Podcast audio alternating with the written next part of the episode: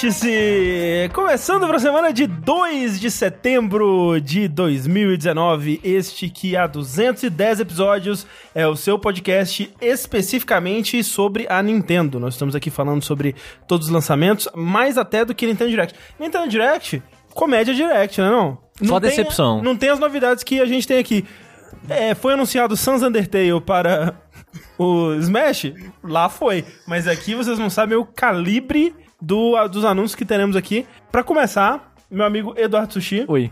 que vai estar no Smash, por mais que ele seja só o Kirby de sobretudo. De sobretudo não, de roupão. Porra. Aí você roubou o que eu ia falar pro Rafa. Mas apesar do André ter roubado o que eu ia falar do Rafa, pra mim, nós temos também aqui Rafael Kina, Olá! que agora ele não é mais o Kirby, Meta Knight que é igual. mas agora ele é o Meta Knight Eita, metem quem? KKKKKK. de barba. Você não sabe se o Meta Knight não tem É barba? verdade, isso não dá pra saber realmente. Mas agora tem barba por fora. Na verdade, dá pra saber sim. Ah, o, Cur o, o Meta Knight sem máscara é igualzinho o Kirby, só que com olho amarelo. Olha aí. Eles são da mesma raça. Mas isso você fala porque alguém foi no modelo e olhou ou na, na Não, lore? de- desde o primeiro jogo, tipo, quando você vence o Meta Knight, você quebra a máscara dele. E aí, Ah. carta no meio e sai, e aí você vê que ele tem a carinha igual ao do Kirby. Olha aí. Lord Kirby. Isso. Mas aqui hoje também temos é, o mais novo personagem de Smash Bros, que é o André Campos. Sou eu. Que infelizmente todo mundo sabe que nada mais, nada mais é do que uma versão viva do Sans do Undertale. Sou eu. Se os, o dia que eu morrer, É. vocês me enterrem com uma jaquetinha azul e uma bermudinha E aí, e umas pantufas, né? Aí vai falar. E aí quando eu decompor, vocês vê lá, eu vou estar uma, uma caveirinha sorridente e eu vou jogar osso nas suas caras tudo. E com esses anúncios a gente encerra mais um, um vértice, pelo menos a porção de anúncios da Nintendo do, do vértice. E a gente vai falar sobre joguinhos que a gente tem jogado, afinal de contas esse é um vértice de número par, que significa que semana passada a gente fez sobre notícias, notícias deprimentes, só coisa ruim acontecendo no mundo. E agora a gente vai tentar dar uma balanceada falando de uns joguinhos legais, né? Uns joguinhos que têm enchido nossos corações, têm enchido nossos olhos, nossos pensamentos nas É. últimas semanas. E pra você ver o nosso foco mental é vértice de desgraça, três horas de gravação. Uhum. Vértice de coisas legais, hoje a esperança é que vai ser curto, porque nós não temos tantos jogos assim, mas acho que a gente vai falar bem de todos os jogos. A gente vai falar pra quem tava reclamando aí que a gente só fala mal das coisas. Eu vou É falar mal de verdade. todos. Vou falar Mas mal é, de tudo. Quem reclama que a gente tá falando mal das coisas? Ah, sempre tem game. Ah, mas assim, o pior do Assim, que. Não, eu reclamo Não, do sushi. não, eu vou falar assim, ó. Pior do que a pessoa que reclama que a gente só fala mal das coisas é o sushi que fica lembrando desses comentários aqui. Tem que, tem que lembrar dos comentários bons, sushi. É verdade. Das pessoas que gostam. Das pessoas, sushi, que vão lá mês após mês nas nossas campanhas do Patreon, do Padrinho, do PicPay e contribuem pra fazer isso tudo aqui acontecer. Todas É verdade. luzes aqui, essas luzes, foi você que pagou por elas. Não, talvez não você, mas as pessoas que é, contribuem. Daqui, essa mesa só existe porque você. Eu, essa camiseta, essa, essa bl- blusa, esse óculos. Eu, aqui ne- sentado nessa mesa também, só existe Sim. por causa disso. Assim como o André É. e o Sushi. O Rafa, ele se materializou, assim, uh, igual o Tron, só que ao contrário. Isso, igual um tronco de bosta. Então, lembrando que estamos já aí chegando, na verdade já completamos, mas a gente tá ignorando nesse momento, o quarto ano dessa campanha maravilhosa que sustenta a jogabilidade integralmente, né? É, por mais que a gente faça uns anúncios, né? A gente tem anunciante muito raramente, de vez em, de vez em nunca aqui. Que, É. queria ter mais. Queria, É. porra, seria maravilhoso ter mais, mas o que nos sustenta, o que faz é, isso tudo rodar aqui e o que é a fonte de renda primária minha e do sushi, né? E complementa a do Rafa, são as contribuições que vocês fazem nas, nas nossas campanhas lá. E isso significa também que está chegando o Jogabilidade, né? É, que vai rolar aí no final de outubro. A gente ainda não tem uma data precisa, A gente precisa de uma data, mas ela ainda não é precisa. Exatamente. Ah. Mas as coisas estão acontecendo, estão sendo preparadas, elas vão ser muito legais e vai ser show. Então fiquem é, ligados aí. Pra quem não sabe, Jogabilidade é o nosso streaming anual de 24 horas. E, E que a gente sofre, o André bebe alguma coisa, To- dorme ao vivo. todo ano acontece alguma desgraça. E Eu faço altos desafios, como É. respirar por só uma narina. a gente vai tentar convencer o Rafa a fazer algum desafio esse ano, porque ano passado ele, o desafio que ele queria fazer era comer tomate. Não, eu ia comer, é, eu ia comer um tomate. Pra mim ia ser uma coisa muito difícil. Não, eu entendo, eu entendo. Mas, né, tem que. É porque assim, por exemplo, eu comer cebola é um pouco mais. É, contextualizado porque as pessoas sabem que eu odeio muito cebola. Ah, mas é só porque eu não fico falando Exato. que eu odeio. É, então, eu vou ficar falando, da- daqui Exato. até o jogabilidade, eu vou ficar, pô, gente, a cebola, hein? Bom, Não, mal tomate, bosta, hein? tomate, o tomate. Tomate, Tô tinha, você, tinha fora. fazer- você tinha que ter feito essa campanha, entendeu? E é muito louco que na, na gente vendo direct eu tava comendo um tomate cereja aqui. Exato. Então, é, a gente tava falando pro Rafa pintar o cabelo. Então, agora eu não posso, Agora por não isso que eu pode. falei. Uma aquela, pessoa- Semana passada, agora eu não posso mais pintar o Uma cabelo. pessoa correta. Rafa, assim, é porque assim, né? A gente tem o Rafa aqui e a gente, né, a gente zoa o Rafa. A gente fala, ah, o Rafa, verdade. que, que engraçado. Ah, é o Rafa. Ele é gordo. Olha- Olha, ele não consegue andar direito. Agora não pode mais, que você é um homem sério. É verdade, não pode mais falar nem de cu, nem de buceta. Falou os dois agora. Rafa, você é um professor? Conta pra gente, você é professor do que, onde, ou não sei se pode Ah, falar eu fui. onde. Não, não, não É. vou falar, mas fui chamado pra ser professor de um projeto aí da FATEC que dá aula preparatórias aí pro ensino médio. Ah, médio. No ensino médio, para alunos do ensino médio, mas aulas específicas. Eu tô dando aulas de jogos. Então é aquela idade Para uma gostosa? turminha. Não, mas é uma turminha muito legal, porque é pequena, Ok. entendeu? Eu achei que era. Quando você falou que era aula de jogos, eu achei que ia ser uma parada mais tipo um curso técnico, alguma coisa mais É avançada. tipo um curso técnico, que eles vão sair com um diplominha, pã, estão formados nisso daqui. Mas é pro público mais ensino Mas médio. é, é pra um público tipo o público que faz ETEC, sabe? Que é a Uhum. partir do ensino médio. Ok. Mas, Rafa, se um aluno seu te perguntar se Red Dead 2 é bom, o que, que você fala pra ele? É primeiro, que se ele perguntar isso, já não, é? não tem um bom caráter essa criança aí, não. Aí, ó, já dou zero já na prova. Eu dou zero. Aí, aí eu po- posso dar prova, mas não vou dar prova, não. Vou dar trabalho aqui, né? Pelo amor de Deus. Prova de jogo? Pergunta Mas peraí, me- quem foi Miyamoto? você começou essa semana? Sim. E o que assim, que- eu vou chamar de última hora. Uhum. O que que tá... E é na, é na. É muito longe. É na puta que pariu. É muito longe. É na divisa de Osasco com Carapicuíba. Caralho, é longe mesmo. É muito longe. É. E, e é numa quebrada assim que dá uns medos. Até o Uber tem medo de chegar lá.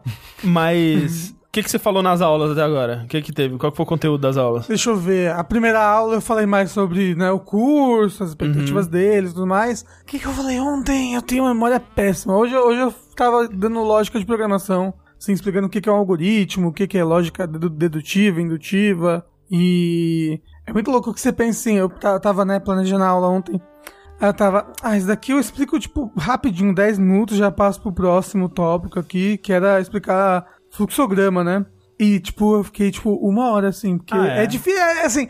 É louco, porque você já sabe as coisas, aí você acha que, tipo, não, isso daqui é uma coisa muito básica, é muito simples. Eles vão entender rapidinho, e aí, tipo, as dúvidas, e, e é um pessoal que, que tá no, no, no ensino médio ainda, você ainda tem uma cabeça de criança em várias coisas. Por exemplo, tinha um exercício de lógica que era tipo. Tem quatro meninas: Ana, Maria, Fulana e Ciclana. Cada uma delas mora num andar distinto. Cada uma delas tem um animal de estimação: cachorro, gato, periquito, papagaio.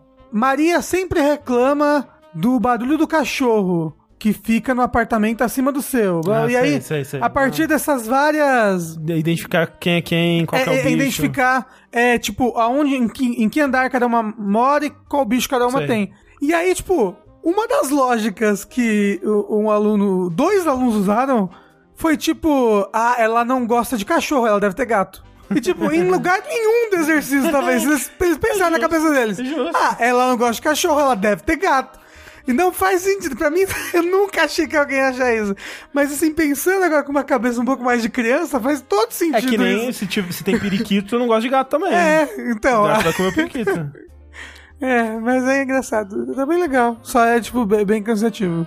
Imagino. Deve ser. Principalmente a, a desgastante. viagem, porque é, tipo, é uma hora e cinquenta de transporte público pra ir e uma hora e cinquenta pra voltar. Que é foda que assim, a sua, como você falou, é uma turma pequena, né? Mas, nossa, é. Ah, não. É, ensino médio, assim.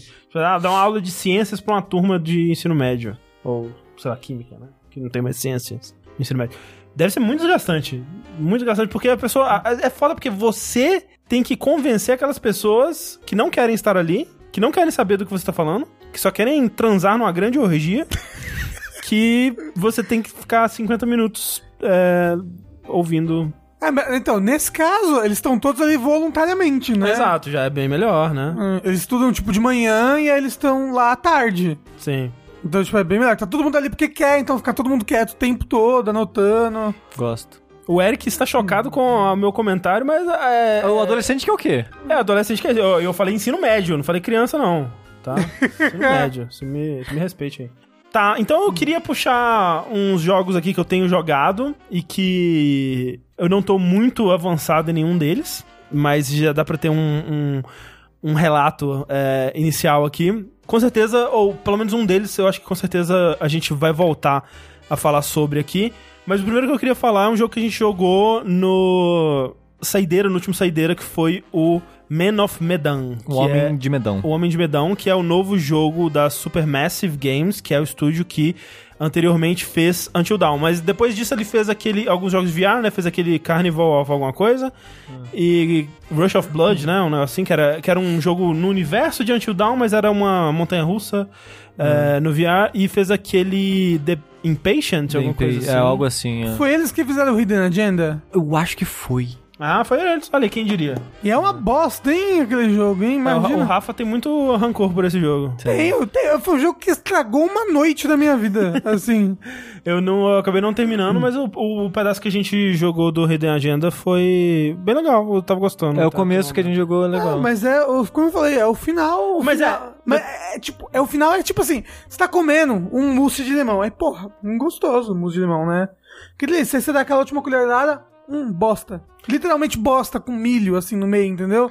Estragou toda a sua experiência do doce que você tava tendo agora. Um final ruim de jogo geralmente não faz isso comigo. Não, mas é como eu falei, estragou a experiência É. da noite da pessoa, da galera. Foi, foi uma É. merda. Uma Mas merda. a- acontece. Mas o, o Man of Medan agora, ele é um jogo multiplataforma do Supergiant e ele é diferente em alguns outros aspectos também. O primeiro é que ele é multiplataforma, né? Então ele tá saindo pra PC, tá saindo pra Xbox One.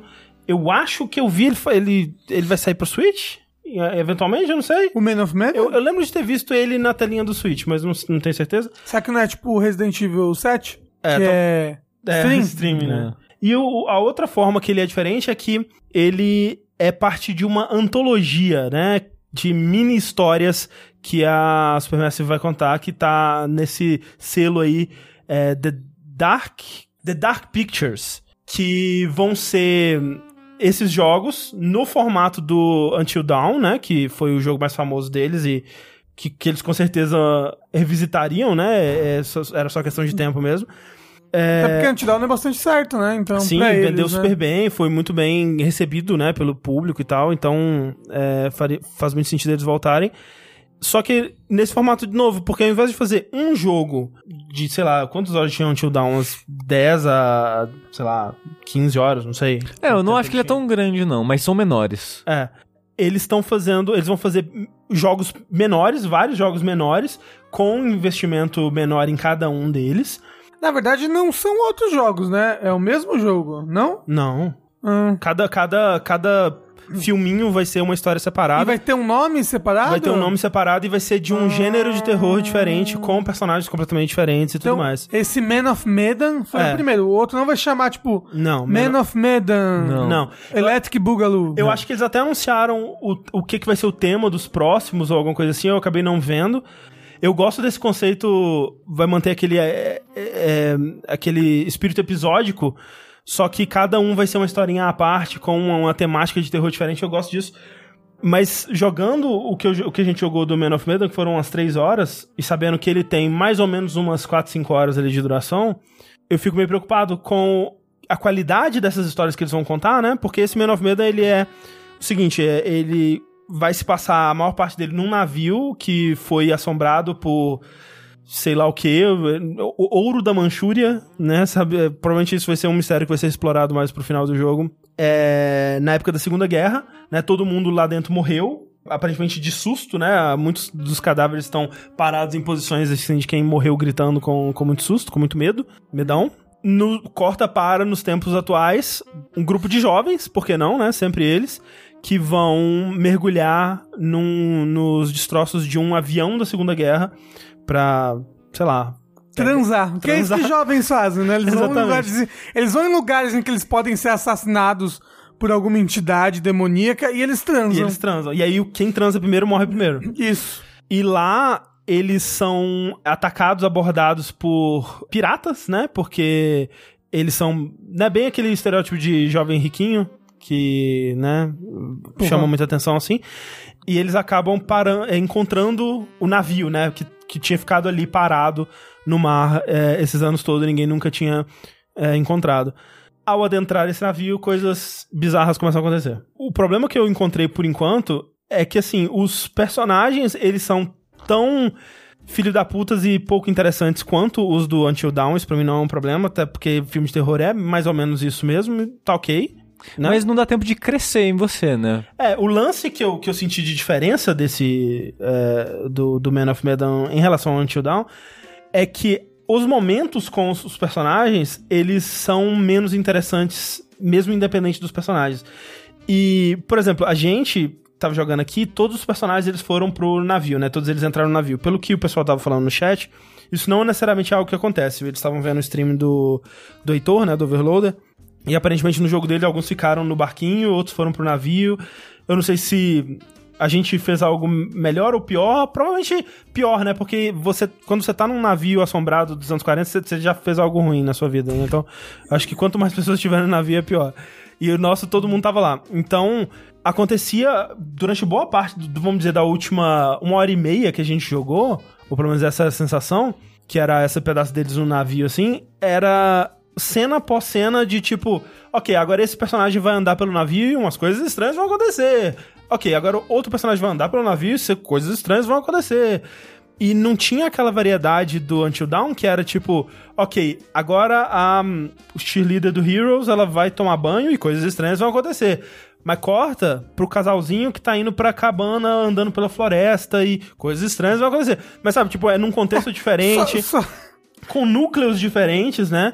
E isso já é interessante, bem mais interessante do que só os personagens andando num navio meio creepy, assim, que nem, nem era tão creepy, né? Assim, é claro que tem o fator de que a gente tava jogando em grupo, é, com chat, com luz na nossa cara, então, obviamente que a gente não ia ter muito medo, mas... E você é medroso, André? Aposto que se você estivesse jogando sozinho, você ia ter muito mais Não, medo. eu tive medo em alguns pedaços, assim, de tipo, de tomar jumpscare, sabe? Que é uma coisa Ah, que eu mas jumpscare é. Ah, Qualquer pessoa toma. É, susto é É susto, barato. né? Mas esse que é o, o- o problema pra mim. Eu, eu não quero tomar o jumpscare, então eu, eu tenho muito medo de avançar nesses jogos, assim. Então ele, ele tem o potencial de dar medo, sim, e ele não, não é aquele jogo que... Não, esse jogo vai focar mais na ambientação e no, no clima de terror. Não, ele é jumpscare. Ele gosta de surgir com um barulho e às vezes nem faz sentido, né? Tipo, tem uma hora que, sei lá, uma chaleira caiu, né? Tipo, era uma, uma chaleira caiu no chão e fez barulho. Mas eles, quando a chaleira cai, eles mostram a chaleira como se fosse uma cabeça decepada. E, tipo, no jogo é uma cabeça meio monstruosa caindo. E aí, quando o personagem olha, é só uma chaleira. Tudo bem que é fantasma, então, né? Fantasma, É. porra, né? Fantasma faz as coisas. Mas é, no, no Until Dawn tem um- uns sustos bem baratos também. É, então, é, é nesse nível. É, é- Tipo que a pessoa abre a porta e aparece um cadáver gritando. É, é total isso. Depois some o cadáver. É, é verdade, né? Não tinha umas paradas assim mesmo. Tem umas paradas bem. É bem isso, tipo, tem um. um- um- teve uns até que, foi, que eu achei legal, que é assim, você tá andando no cenário e tem uma mulher parada, tipo, uma mulher no, no cenário. E eu, como a gente tava num grupo grande, assim, do. né, nos personagens do jogo, eu pensei, não, é uma das mulheres que tá com a gente aqui, de boa, né? E o pessoal do chat falando, não, gente, não era nessa mulher que, que você viu ali, não era do seu grupo, não. E como tava escuro, eu não consegui reparar muito bem. E depois apareceu de novo, e eu realmente reparei nela, né? Eu virei minha câmera pra olhar ela. E percebi, realmente, essa mulher é uma mulher vestida em roupas dos anos 40, ela não faz parte do nosso grupo, o que está acontecendo aqui?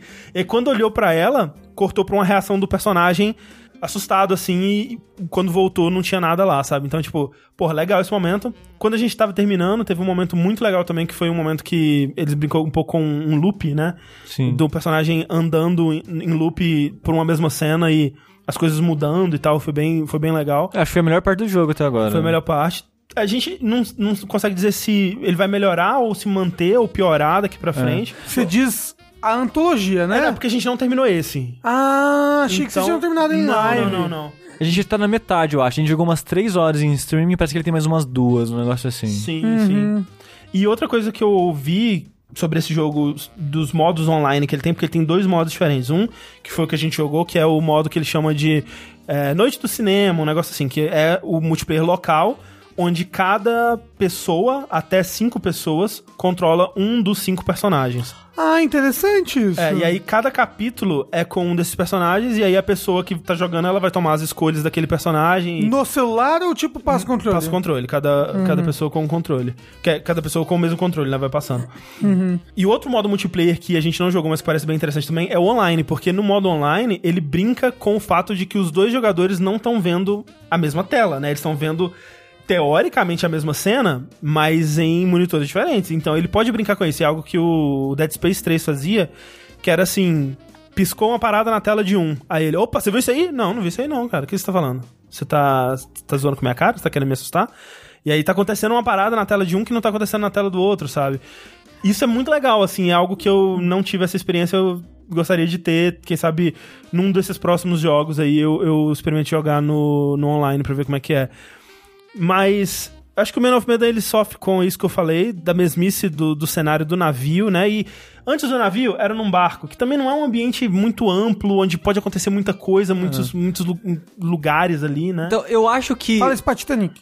Eu acho que isso não seria um problema se os diálogos fossem interessantes, se os acontecimentos fossem É, interessantes. é, é. Porque que nem a gente falou, tipo, ah, teve esses momentos legais que ser num barco não afetou aquilo ser Sim, ruim, de sabe? fato, de fato. O problema é que, tipo, quando os personagens estão vendo, coisas estão acontecendo, eles. Nossa, alguém morreu. Um cadáver. É porque rico é assim mesmo. É tipo, até antes. Nada, nada impressiona um rico. Antes de jogar com o Rick, você joga com um cara no navio da Segunda Guerra, né? Antes de acontecer os aparados. Você vê acontecendo né, em, em tempo real, digamos assim, a, a desgraça inicial. E ninguém no mundo reage a nada, parece que os personagens não fazem muito sentido, as ações dele. Parece que é um jogo mal atuado por todo mundo, sabe? Eu não sei se é proposital ou não, mas é muito ruim, porque É sessão da tarde. é, não fica gostoso de acompanhar esses personagens. Porque, um, de personalidade, a princípio você já tem um ranço. O jogo não faz um bom trabalho de reverter aquele ranço. Muito obrigado, Malek, que faz, né, Malek? O jogo, dá o Malek. É, é Malek Mas 30. tudo bem. É, é, mas muito obrigado. Porque no Until Dawn, a princípio você odeia todo mundo. Sim.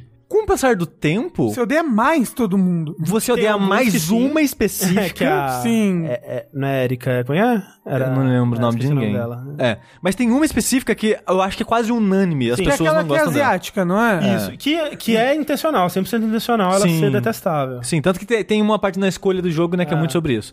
Mas você começa a. Não que você vai amar eles, mas você começa a comprar mais a situação E deles. querer proteger eles, fazer eles sobreviverem e tal. Tem um, É. um- algum apego ali, né? Sim, e a história, como o jogo tem tempo pra respirar e desenvolver, porque assim, jogo e filme precisam de tempos diferentes pra desenvolver o que tem que desenvolver. Sim, porque o jogo ele tem que perder tempo entre aspas com você no controle fazendo coisas. O filme meio que não precisa disso, né? Meio que não, não precisa. Então, se você quer contar a mesma história de um filme num jogo, ela vai levar muito mais tempo. Então, o Until Dawn, quando você joga ele, você meio que sente que jogou um filme, apesar da duração dele, sei lá, 10 horas. O Man of Medan, como ele tem, sei lá, 5 horas, 4 horas, é muito rápido para um jogo. Então, o chat já falou, não, Sushi, isso, o tempo que você fala, onde vocês estavam tem mais uma hora de jogo. É, foi o que eu imaginei. Fudeu, porque não aconteceu nada de interessante. É, é. E, e, assim, talvez essa última hora seja maravilhosa. Eu É. quero jogar ainda pra ver. Mas o lance pra mim é, eles não criam situações interessantes pra você passar por esses personagens, sabe? Tipo, no Until Dawn era direto, ele sempre tinha alguma coisinha, tipo, ah, agora vai ser a tábua de Ouija, e tipo, oh, o que será que vai acontecer e tal. Ou agora você vai ter que fugir de uma parada e vai ter uma cena de Quick Time Event emocionante que qualquer erro pode resultar na morte do personagem. Mas assim, isso causa pra mim uma coisa estranha no Until Dawn, que é... Parece que ele tem todos os elementos do, de, filme, de todos os filmes de terror, Acho sabe? que, Tipo, assim... Ah, mas, ah, sei lá, ele tem é, serial killer, ele tem fantasma de índio, ele tem é, monstro da caverna. É que assim, no fim das tem- contas, no fim das contas, é- ele, o que o, a ameaça real dele é uma bem específica, né? Só que ao longo da descoberta dessa ameaça, ele brinca um pouquinho com cada uma dessas coisas. O que eu acho ok. É um, um pouco é um, é um carnaval dos mundos. Eu gosto. Assim, o, o- acho que o, o principal problema. E uma outra coisa que o Until Dawn faz muito bem, que o Man of Medan não consegue fazer, ele tenta, mas ele não consegue fazer, que é esse prólogo estabelecendo um mistério, né? Que no Until Dawn começa com as meninas lá, tipo, a, a galera na casa e as gêmeas lá, elas morrem, né? E aí o jogo mesmo, ele acontece, sei lá, um ano depois do no aniversário da morte delas, com as pessoas se reunindo de novo no mesmo lugar e tal. Que é bem estranho, né? É, não, Tipo, e, e é pra ser estranho, o jogo é sobre isso, né? Esse mistério, né, do o que, que aconteceu com elas e qual a relação desses amigos agora, depois disso. E tem o irmão delas, né, que é o Rami Malek. Como que ele se sente sobre isso? Tipo, isso já é um, um- um- uma tensão interessante o suficiente pra você começar, mesmo que você não goste dos personagens. No Man of Medan, eles tentam fazer isso, né? Tipo, com essa cena de abertura onde se passa na época da Segunda Guerra, os soldados e o fantasma, ou o que quer que seja que tá acontecendo. Só que, tipo, ah, ok, esse fantasma, esse navio tem um fantasma. Qual- talvez tenha um mistério aí. eu tô investido já. É. Porra. E, o, o- e os, as pessoas com que você joga são pessoas totalmente não relacionadas, né? Mas é, Man of Medan eu tô um pouco decepcionado. Eu fico curioso pra saber o que que vai ter a, a mais aí nessa, nessa antologia da Supermassive. Tem certos gêneros de terror que eu já tenho naturalmente mais boa vontade e uma, um interesse maior. Tipo, porra, põe uns, uns adolescentes numa cabana na floresta e tem um, um cara com um facão. É um tio down. Já, pô, já gosto bastante. Mas já teve, já. Mas quero, entendeu? não, mas uma- eles fizeram uma cabana na neve. E agora eu quero uma cabana numa floresta tipo do Evil Dead. Manda os adolescentes encontrar um Necronomicon na cabana. Nossa, Fechou. aqui. Nunca vi essa história antes, André. Eu quero é isso, é isso que eu quero pra minha vida. E o outro jogo que eu queria falar é um que eu joguei com o Sushi, é, recentemente também em live, né? Sim. Que é Quero- o jogo do sexo. O Eu- jogo do amor. Eu tô triste que eu queria, mais jogar, mais, eu queria jogar mais dele. Eu quero jogar mais dele também. Eu saí da, da, daquela live com vontade de jogar mais. O que eu não imaginei que fosse o caso, porque o jogo, no caso, é Remnant from the Ashes, que, já digo, o jogo com o pior título de 2019. É o título mais genérico de 2019. É, essa aqui é foda, porque tem muito jogo que poderia ser uma palavra só, e aí alguém vai lá e fala: Ah, vamos colocar um dois pontos aqui e. E colocar uma frase genérica, vamos? Pensando no, na parada do Google. Assim, eu, eu, eu entendo um pouco. Porque assim, mas Remnant Game já Será? resolveria. Até, Será? até Control, Control Game você já acha. o Não, mas jogo. olha o tamanho, né? A empresa que tá fazendo o Control é uma empresa muito maior do que a, a empresa que fez o Remnant, né? Ah, mas não. o- Mas eu acho que o Rams tá fazendo mais sucesso que Control. É verdade. É, em questão de vendas, com certeza. O Remnant from the Ashes, ele é o novo jogo daquele estúdio Gunfire que fez, Games. Gunfire Games que fez Darksiders 3, né? Ele é um dos vários estúdios que é, resultaram aí da, da- do fim da Vigil Games, que não é Video Games, é Vigil, de vi- vigília. É. Vigil. É, V-I-G-I-L. Video Games, que é o estúdio que fez Darksiders, né? Que é quase o nome do irmão do Dante, né? Isso, É, quase isso. Eles fizeram Darksiders e não são eles que estão fazendo o top-down, né? É outro N- estúdio. Não, é. É a. É Airship Syndicate, que é a outra metade da Video, né? Sim. Então dividiu aí. Tem, e tem um terceiro, não tem? Eu só conheço esses dois. Se Acho teve um tem terceiro, eu acho não tem sei. um terceiro com outras pessoas aí também. É. Enfim.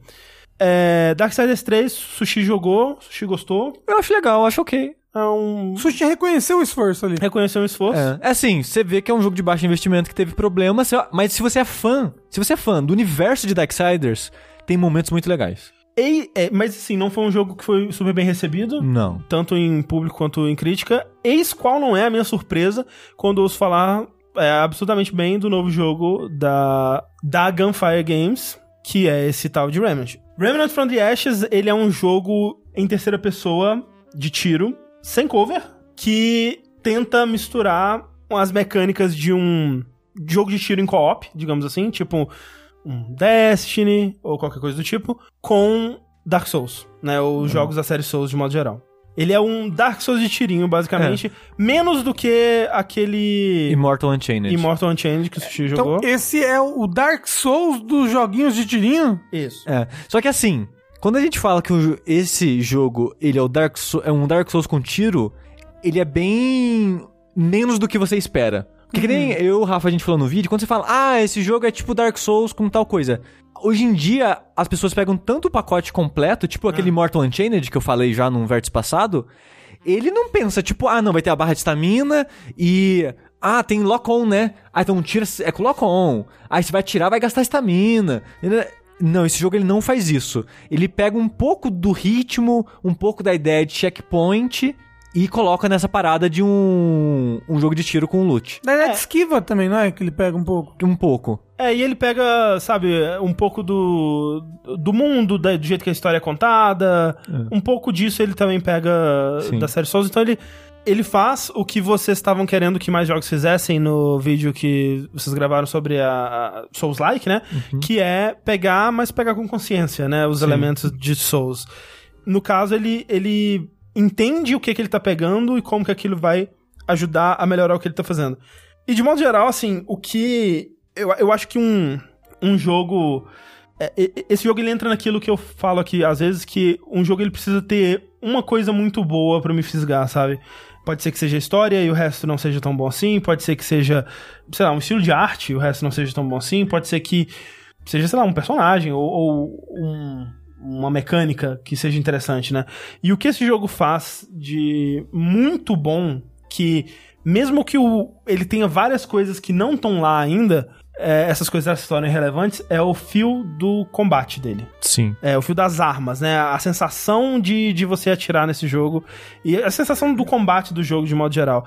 É algo que eu fiquei surpreso, porque é um estúdio que, teoricamente, ele nunca fez esse tipo de jogo antes. Ele fez o Darksiders 3, que tem alguns elementos aí, não? É, Mas o Darksiders 3, ele é bem mais inspirado no combate, assim. É, o ritmo do combate eu acho que é mais inspirado. Porque aqui, é como é tiro, muitos inimigos atiram. Você atira. Ah. Então, por muito tempo, vocês estão distantes. Mas tem inimigo que corre na sua direção e coisas do tipo. Sim. Então, esse jogo, na verdade, ele é meio que dois terços tiro, um terço melee. Porque você vai ter que usar melee eventualmente em alguns momentos. Mais do que, sei lá, Uncharted ou jogos de tiro puramente assim. Sim. É... Que o melee é um recurso quase que um last resort algumas vezes. É, algumas vezes sim. Nesse jogo ele é, ele é útil, tanto, tanto que você meio que tem classes, entre aspas, com focos maior em melee e coisas do tipo, né? Os tankers que vão na frente com escopeta e dando martelada nas pessoas.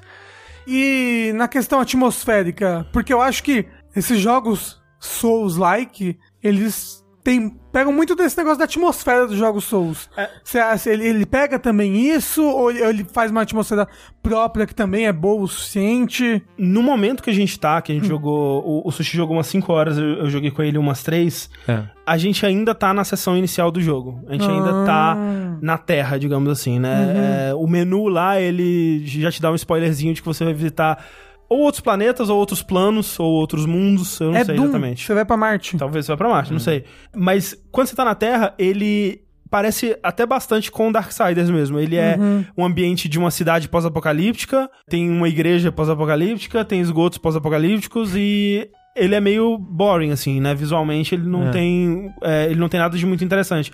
O estilo de arte dele também é meio sem graça, né? Ele é, aquele estilo um, um pouco mais cartunesco, mas sem muita personalidade também. Mas você cria seu personagem? Cria. Ah, então menos mal. Mas o negócio é que o mundo e as dungeons são procedurais. Ah. É, tem isso também. Não, o jogo não tem permadeath e toda vez que você recomeçar ele, tipo, ah, vou parar por hoje, vou voltar outro dia, o mundo é estático. Depois que criou o seu mundo, ele é o seu mundo e vai ser assim até você terminar. Que nem aquele joguinho lá que Casma. gosta. Chasm. Chasm. É, porque, por exemplo, o Diablo, tipo, 2, toda vez que você, você dava o tipo, continue, você voltava pro jogo, mudava tudo. É uma das coisas que as pessoas faziam pra farmar, né? Tava, tipo, um save kit, abria o jogo de novo, re- reiniciava tudo, até a chefe voltava. Não, nesse jogo não é assim. Você pode fazer isso se você quiser, porque o jogo ele tem bonfires, né? Ele tem checkpoints que são basicamente bonfires. E a bonfire principal, que fica no, na sua Firelink Shrine, né? No seu acampamento, no, no, no- seu... Seu hub? É. É que fica no seu hub, no seu abrigo. Lá você pode resetar o jogo. Você recomeça o jogo. Você A... reseta o mundo do jogo. o- Exato. E a historinha, tudo. É como se você desse um new game de novo, mas você mantém o personagem e as coisas que você já tem. Antes de zerar o jogo, você Ah, pode fazer isso? é. Que interessante. É. Não vai ficar mais difícil nem nada. É mais caso você queira, sei lá, um, um outro mundo,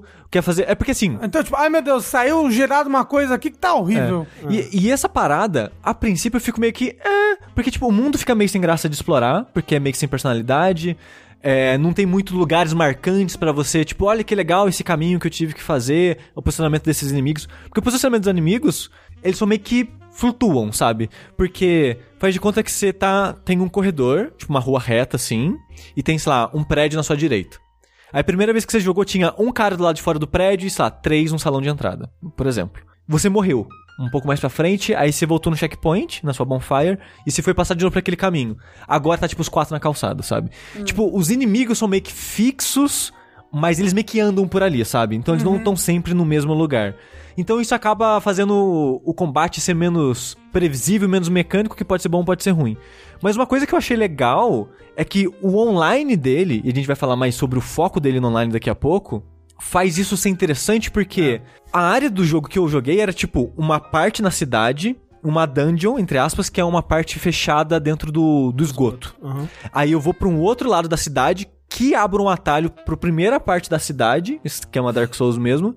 E nessa segunda parte da cidade tem duas dungeons, uma opcional e uma que vai avançar. Aí depois que eu fizer essa que avança, aí tem numa igreja que tem um chefe da história certinho, e foi aí Que que, é eu fixo pra todo mundo. que é fixo pra todo mundo. Aí eu parei. Tudo, tudo isso, até essa igreja que é fixa, é procedural e meio que único.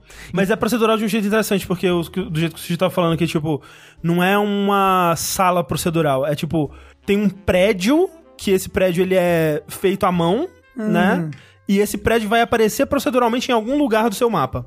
Ah. Entendeu? Aham. Ou um esgoto que, assim, lá dentro, a estrutura dos, dos corredores dele vai ser procedural, mas. É. Ele vai ter meio que uma side mission e uma missão Isso. principal, né? Dentro do esgoto. Exato. E uma coisa que eu, mas o que eu achei mais interessante na real, nesse esquema do mundo procedural, é que ele tem. Igual. De, de novo, a gente já falou isso várias vezes, então foda-se. Dark Souls tem as quests de NPC. Tipo, você vai encontrar um NPC, vai ter um diálogo, vai acontecer alguma coisa. Nesse tem isso, só que as quests são mais resumidas, né? Porque você meio que resolve ela imediatamente. E não é todo jogo que tem todas. Então, quando eu joguei, essa dungeon opcional que eu falei que eu tive na segunda área da cidade, não apareceu pro André. E pra mim, essa dungeon era só uma sala. Era tipo um pedaço de esgoto que um cara vive, como se fosse uma lojinha dele. Só que ele tava meio que tendo algum. Um- Meio que um surto, um breakdown, assim. Que ele tava, tipo, meio que paranoico, tipo, não, o que, que você que está fazendo aqui? Tipo, começando a agir meio nervoso, ansioso. E eu respondi as perguntas dele e ele começou a atirar em mim. Aí eu matei ele e ganhei um item de um set. Tipo, a máscara do conjunto de roupa X. Sim. E quando eu cheguei nessa parte 2 da cidade, até falei pro André: Olha, essa dungeon aqui eu, eu acho que ela é opcional. Tô curioso pra gente descer lá e ver se você consegue fazer algo diferente da minha. A gente desceu, era outra parada. Era, um, era uma dungeon com caminho e coisa pra fazer. Ah, que E um legal. NPC diferente que o Sushi nunca É, tinha visto. E tipo, aí dentro dessa dungeonzinha, tinha um NPC com um outro contexto que dava um outro item como recompensa. Ah, que legal. Que a gente fez uma Porque, outra tipo, coisa com ele é. e ele quis matar a gente também. Isso, É. isso adiciona bastante replayability. Sim, e por isso que eu falei que, tipo, tem esse modo de resetar pra caso você queira tentar encontrar esses outros acontecimentos sozinho, jogando single player. E uma coisa que eu acho muito legal, a coisa que eu achei mais legal do online dele é como se você tivesse realmente jogando junto o mesmo jogo. Porque é o seguinte, tá eu no mundo do André, que tipo que nem Dark Souls, você convida a pessoa pro seu mundo. Sim. Então o André tava no jogo dele e ele me convidou pro mundo dele. A gente tá jogando junto. Eu fui com o meu personagem, com todos os meus equipamentos, todo o meu dinheiro, tudo meu. Fui pro jogo dele assim. O jeito que eles fazem a, o balanceamento é eles pegam o, o que quem tá no nível mais baixo e sobe um pouquinho o dele. Então, tipo, Ah, pra quem sobe o mais baixo. Achei Sobe que mais puxava baixo. mais alto pra baixo. É, tipo, a ideia é que, ok, você tá com um cara de level muito alto no seu, então não vai ser tão fácil pra você que tá level baixo, porque o cara de level alto vai te ajudar. Mas também pro cara de level alto, não vai ficar tão chato por ser level super baixo. Eu achei interessante, eu achei ok a é, solução. eu achei bem ok, porque, tipo, na segunda área da cidade que eu tô comentando, eu já tava enfrentando os inimigos no mesmo nível de dificuldade onde eu tava atualmente single player. Então é, um balanço que funciona. É, o Whipples diz que o host sobe quatro levels acima. Então é, Ah. tipo, se você che- chega no mundo de, de um- uma pessoa com level mais baixo, ele Sobe o level da sobe pessoa. level da pessoa, assim. Mas aí, o negócio é, quando faz de conta que a gente matou o inimigo, e esse inimigo deu um pedaço de minério pra dar upgrade em arma, e o André pegou esse pedaço de- de upgrade, vai pros dois. Automaticamente pega pros dois. Então dinheiro vai pros dois, acessório, arma, Item tudo, raro, tipo item roxo, sei É, lá. item de quest, que nem esse NPC que a gente encontrou, ele deu um brinde pra gente, tipo um anel Uhum. que vai aumentar a sua defesa, sei lá.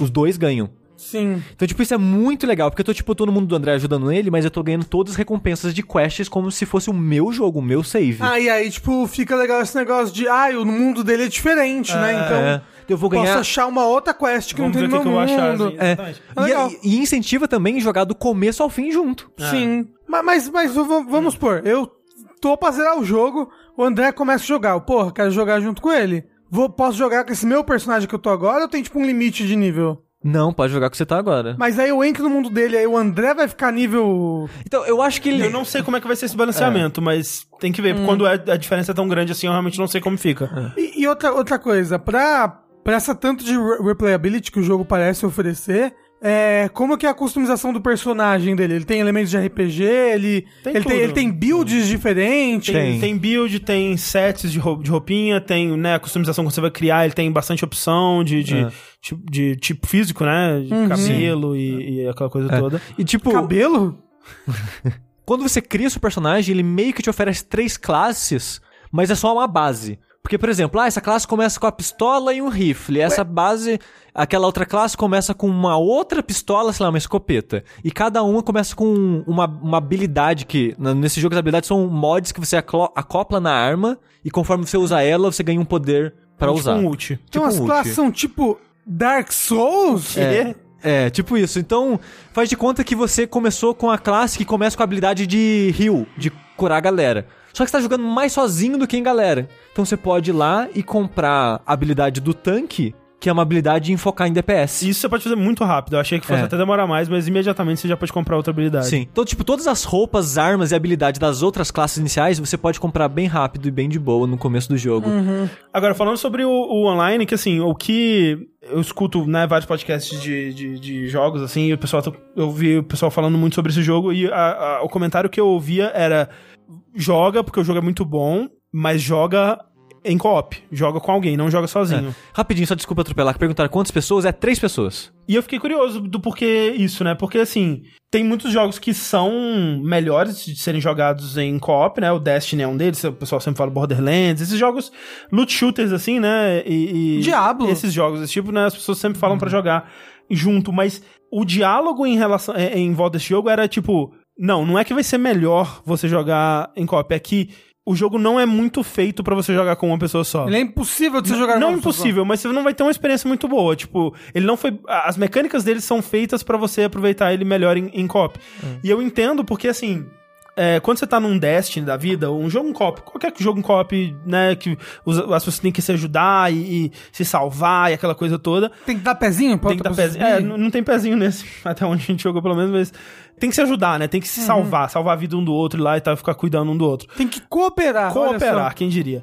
Esses jogos todos, eles eventualmente eles chegam num ponto onde fica muito difícil, né? O Destiny, né, as histórias, eu nunca fiz uma, mas as histórias que eu ouço de Raid é que, cara, se alguém cometer um erro, todo mundo vai morrer, sabe? Então é, é É, tipo é MMO. é, tipo MMO. E isso me parece muito interessante. Eu- essa tensão, ela me parece muito legal.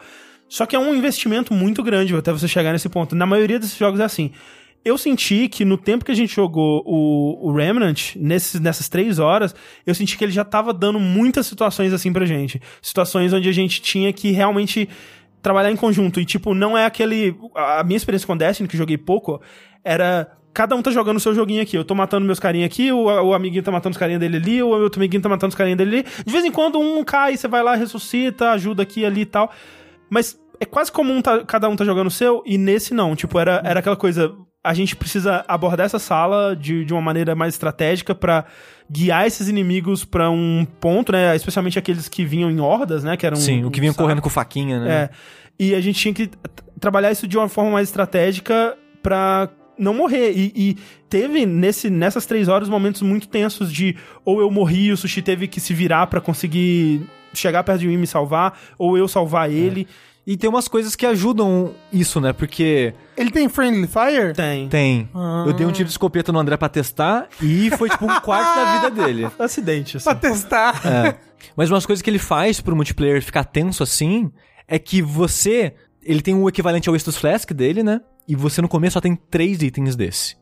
E esse item é pra curar você e o seu amigo. Então, eu tô jogando com o André. O André caiu, eu preciso ter um, um uso do meu item pra usar nele e ele reviver. Nossa. E leva um tempinho pra usar. Então você não pode usar na multidão, você tem que limpar a multidão. Então você fica com aquela tensão, caralho, o André caiu, eu tô sozinho, tem uma galera aqui, eu preciso sobreviver a essa galera pra ajudar o André. Porque não vou conseguir ajudar e sobreviver ao mesmo tempo. E eu tenho que sobreviver e sobrar um item pra Porque usar se- nele. Se eu morrer, ele só consegue me reviver no checkpoint, e checkpoint é, É é Dark. Souls, ele, ele re- reseta os inimigos e coisa É. toda. Então, aí o André, por exemplo, ele pegou a classe que é o Healer. O primeiro mod, o mod inicial dele é o de cura.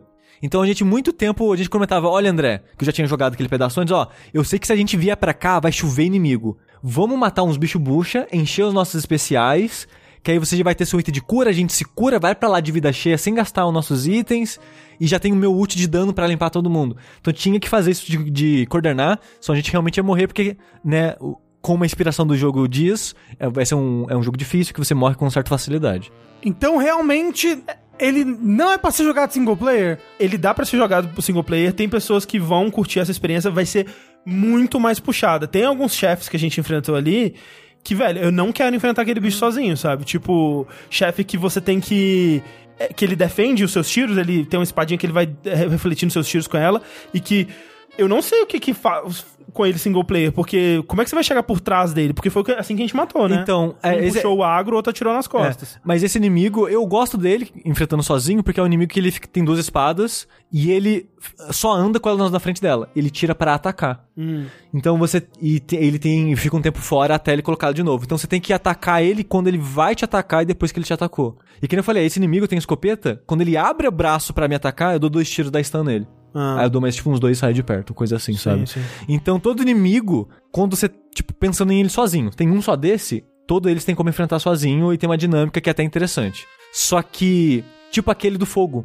Tem um inimigo que ele parece tipo um inimigo qualquer, tipo, ah, nossa, já enfrentei tantos desse. Era, é o, lá, o primeiro inimigo do jogo é fraquinho. Só que ele é um meio que todo preto de pólvora. Se você der um tiro nele, ele pega fogo. E ele chega perto de você e taca fogo em você. Então a ideia é você enfrentar ele mais no melee do que no tiro. Uhum. Você pode usar isso a seu, a seu favor, porque é uma coisa que eu gosto muito desse jogo, todos os inimigos se acertam. Então quando. Ah, legal. Então se esse inimigo tá com uns três inimigos em volta dele e você atira nele, ele meio que dá uma explosãozinha, causa dano em todo mundo e taca fogo nos inimigos em volta. Então você pode usar isso a seu favor. Mas, de modo geral, ele é mais seguro você enfrentando no melee. Mas o problema é que os encontros são pensados em galera. É. Porque, tipo, você faz de conta, ah, eu tô andando aqui, vou virar ali, caralho, 50 inimigos correndo na minha direção. Puta que pariu.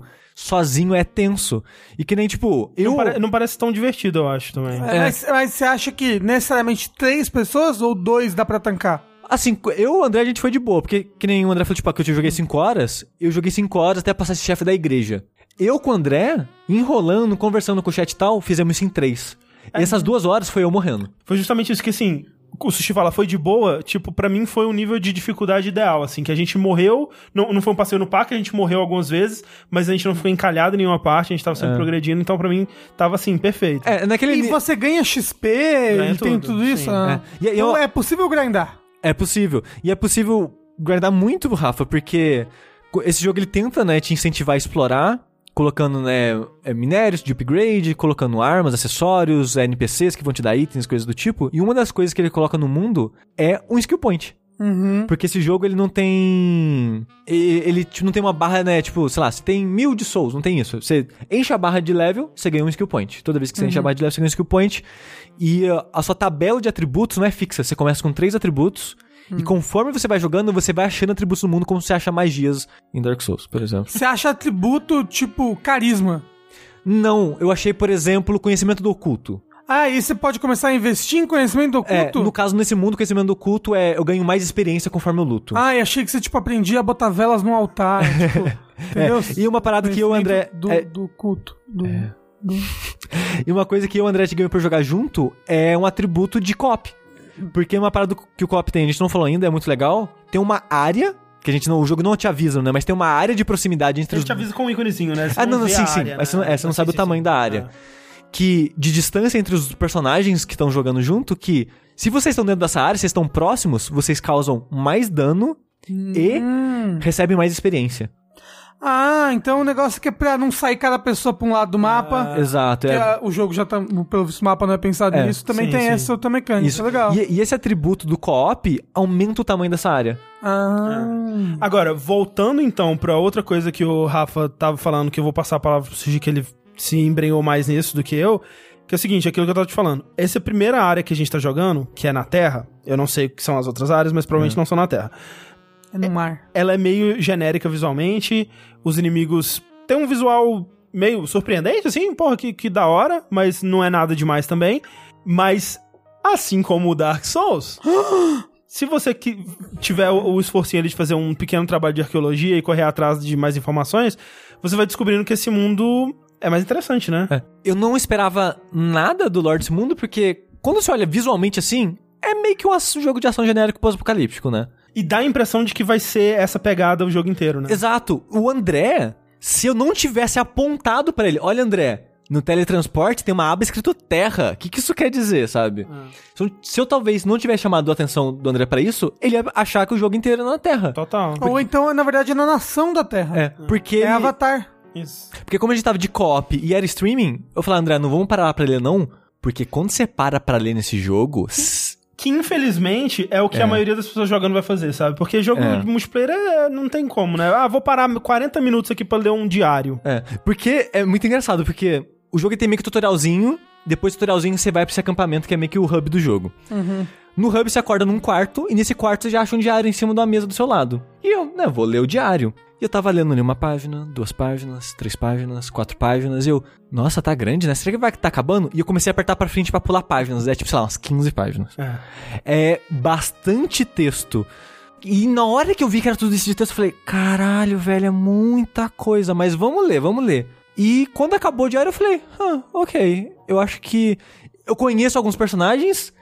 Tipo, por exemplo, nesse primeiro diário, ele fala que o que destruiu o mundo aconteceu, tipo, nos anos 60. Eu já fiquei, nossa, porque tá em tempos modernos, né? Aparece que tá em tempos modernos, tem umas armas mais diferentes e tal. Foram as drogas, Então, tipo, eu não, eu não sei se já falaram um ano, mas acho que já tem, tipo, três gerações de pessoas vivendo nesse mundo.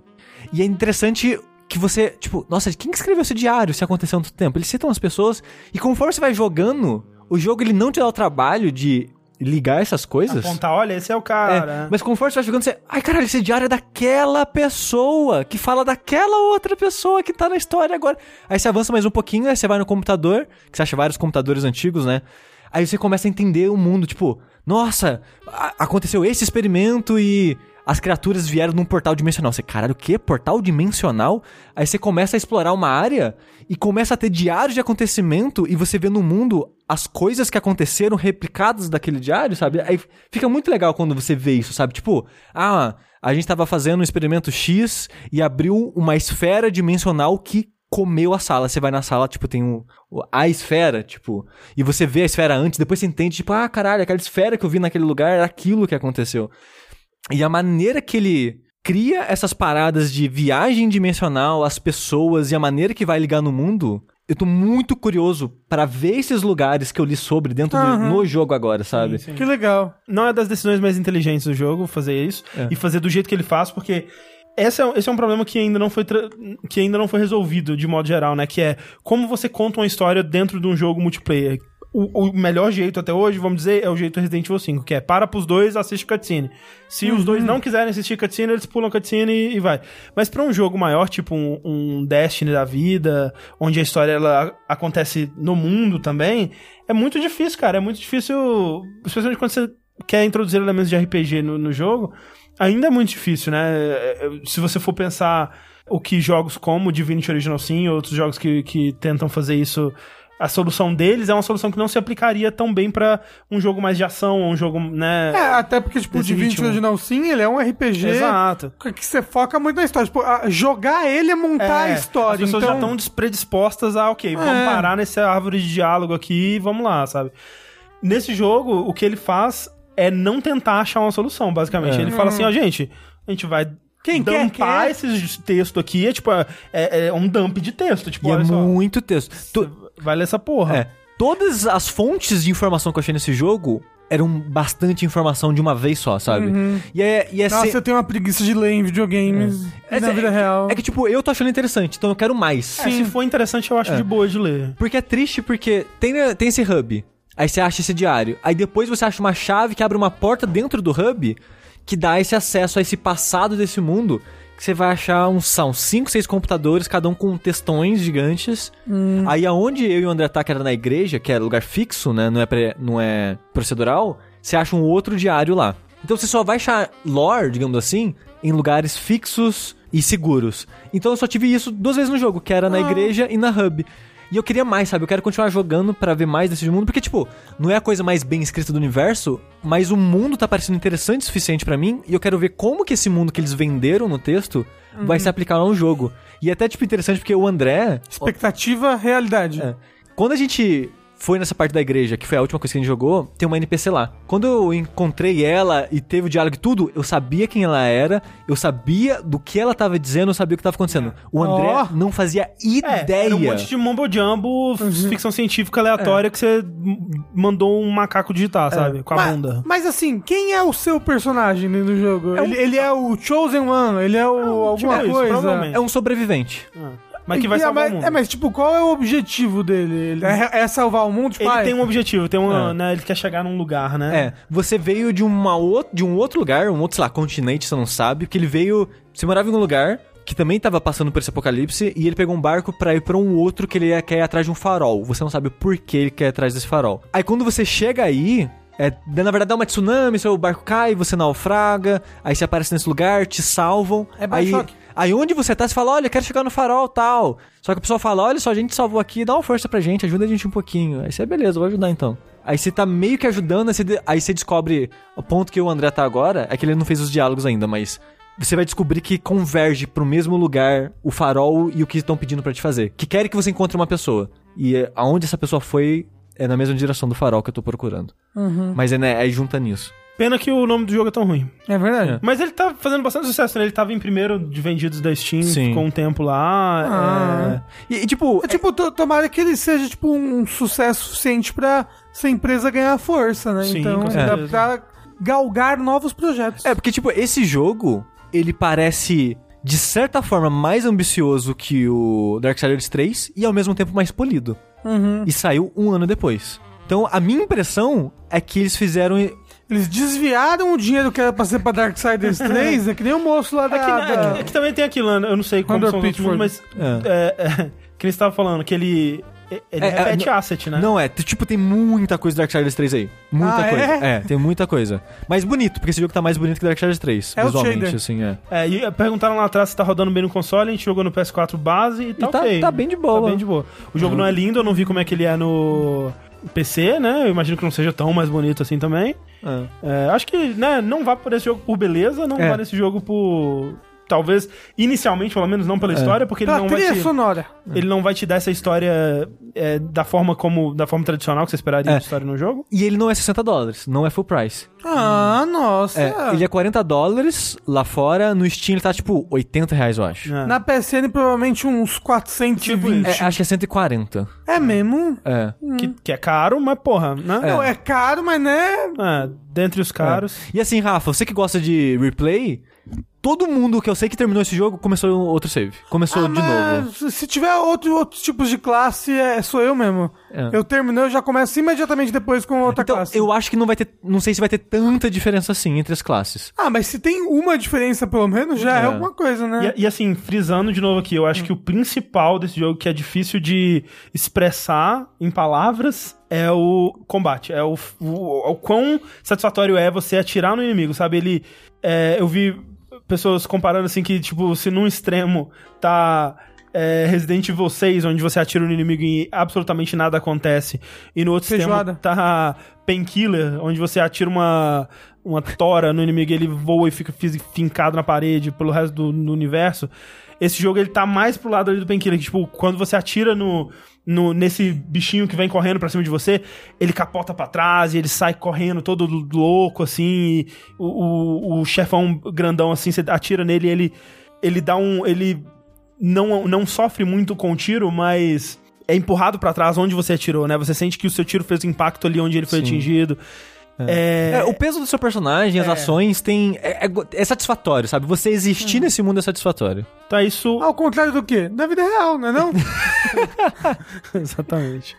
Esse é Remnant from the Ashes pra todas as plataformas aí, menos Switch, né? É. Xbox, PS4, PC. Mas daqui a pouco lança uma versão dele pra Switch que ele vai Remnant rodar from the a, Ashes a 5 FPS. Redux. É. É, e aí vai vai ser todo borrado. Ele parece uma, uma arte.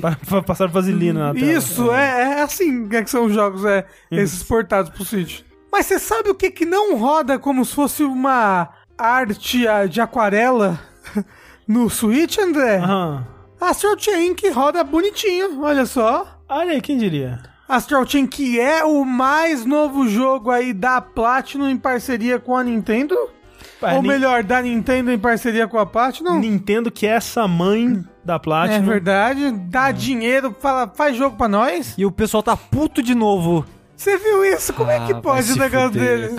Estão fazendo review bomb no Metacritic, né? É, estão fazendo review bomb no Metal Critics do. Metal Critic, que é um, é um site igual ao Metal Critic, só que todos os reviewers são metaleiros. ah, não! Só que é só review de, de músicas metal. Ah, eu gosto mais que é de jogo, mas todas as pessoas que jogam são metaleiros. No, estão fazendo review bomb no Metacritics porque esse jogo não tem outras plataformas. Eles acham isso um absurdo. Eu gosto que o Kamiya... Essa é a exclusividade do Switch. Eu gosto que o Kamiya fala, vai lá reclamar com a Nintendo então. Não, e tipo, velho, é, é- não, a a Platinum não. Pra quais que a gente vai lançar, em quais plataformas? A gente pode escolher todas, né? Não, vamos só pra Nintendo. É. Só de sacanagem. a gente é mal. A gente é mal. Eles são mal e a gente é mal também. Ô seu filho de uma puta, o jogo só existe porque a Nintendo deu dinheiro, seu merda. é. Obrigado. Mas o Astral Chain, ele é um jogo muito curioso. Porque ele é um jogo, acho que difícil de você definir ele, de você explicar. Ele é um hack and slash Pokémon com Persona. com uma pegada meio Pokémon, muita aspas. Ah, uma você pegada quis mais dizer persona. Escravidão? Mas Ó, também. Me diz uma coisa aí, já aboliram a escravidão no Japão? Eu não sei, mas o Japão ele tá muito focado na escravidão ultimamente. Não, porque é sério, eu, eu vi uns Isekai e assim, ó, 90% de Isekai tem meninas escravas e, tipo, são vários. O protagonista tem várias meninas escravas. É isso, é, é o negócio dele. É, ele gosta. O E ele, tá e ele sequer, ele sequer cogita, é, tipo, liberar as meninas escravas, assim. Tipo, Não, é- não. é, tá- aí eu faz tenho, eu tenho meninas escravas e é isso aí. E elas me amam porque eu sou um mestre muito bondoso. Tipo, eu dou comida pra elas, sabe? Elas são gratas. né, em compensação, elas ficam tentando fazer sexo comigo, mas seria antiético, então eu fico recusando. Essa é a parte antiética, né? Não, e o fato de que a, a- a escrava dele que tenta fazer sexo com ele tem 11 anos de idade. Tem que assim, acabar, né? não, sério. Tem que acabar o Porra, não. Olha animes, hein? Mas, ó, uma coisa que relembra muito anime, só que de um lado bom de anime, é o Astral Chain. Exceto a escravidão. É, exceto a escravidão, Que, mas... que existe aqui. Assim, mais ou menos. Porque o Astral Chain, dentro do jogo, o Astral Chain, ele é essa corrente mágica, virtual, tecnológica, Alguns diriam astral. astral, que permite com que certos elementos da polícia controlem uma espécie de monstro. É, li- controlem na, li- co- na coleira. É o Legion que eles chamam. né? Isso. É, Por quê? É... como se fosse um, um, um animal, né? Tipo, eles falam, ah, é como se fosse um leão na coleira, né? Você Isso. pode mandar o leão atacar, você pode puxar ele. Só que ele é basicamente uma pessoa. Ele é humanoide, tem quatro, dois braços, duas pernas, tem um rosto, tem expressões. É só, só que ele é um humanoide meio que um demônio, É, né? mas é. mesmo, mas né? Sim, Mas e- humanoide. Mas você percebe que ele tá sofrendo na Exato, coleira. isso Ele que tá, é. tipo, ele Não. tá, tipo, tentando É, sair. A, a- a animação de, de estilo dele, assim, né? a idol animation dele é sofrimento. Ele tá se contorcendo, ele tá tentando. Meu Deus, isso aqui é um sofrimento. E, pelo menos até agora onde eu joguei, todas as ocasiões que esse bicho pôde. Ele tentou Te matar. veementemente matar todo mundo que tá Sim. tentando prender ele. Então, assim, ele tá puto. É, o ele leão. tá puto. É. É, então, dando mais contexto, Astral Chain, esse jogo novo da Platinum, ele se passa num mundo pós-apocalíptico é, cyberpunk, em que o que sobrou da humanidade vive numa cidade flutuante no oceano que se chama Evangelion. a Arca, É, esse né? jogo- The Ark. Esse jogo ele tem muito de evangelho. Muito. Ó, ó, muito. A primeira coisa que acontece com o jogo, antes da, da tela de press start, que o jogo já começa. Você coloca o jogo e já começa, né? É, antes do personagem começa. É, é tipo isso. Porque a primeira cutscenezinha que abre o jogo é eles invocando esse, essa legião, né? Esse, esse ser inicial que você vai ter, depois tem outros, né? E capturando ele, digamos assim, né? Colocando a corrente no pescoço dele, essas O coisas Astral todas. Chain. É, o Astral Chain. É. E quando ele invoca, a maneira que ele avança nos humanos é dando aquele pulo reverso estranho do Eva Unidade 3 do episódio 18. É o mesmo pulo. E assim, é bem capaz que seja uma referência Ah, não. mesmo, né? Não, não, tem nossa. Muita. Tipo, Não- a cidade que eles criam é igual ao Tokyo 3. O, o, o chefe do lugar que você cara é um, é um cara que fica empurrando o óculos toda hora. E ele. Ah, mas anime, todo mundo. Todo mundo que usa óculos de anime, o óculos, eles não, não tem orelha, parece. Mas, mas ele é o líder. caindo. Mas ele é o líder desse lugar que chama Neuron. E não Nerve, né? Mas é Neuron. É, E te- Ele conversa com os obeliscos, com os caras na tela, com só, que não tem foto, é só tipo um título. E o, o bicho, o Legion, né, que você controla, ele. É, primeiro, ele tem um nome aí referência à Bíblia, né? Legião.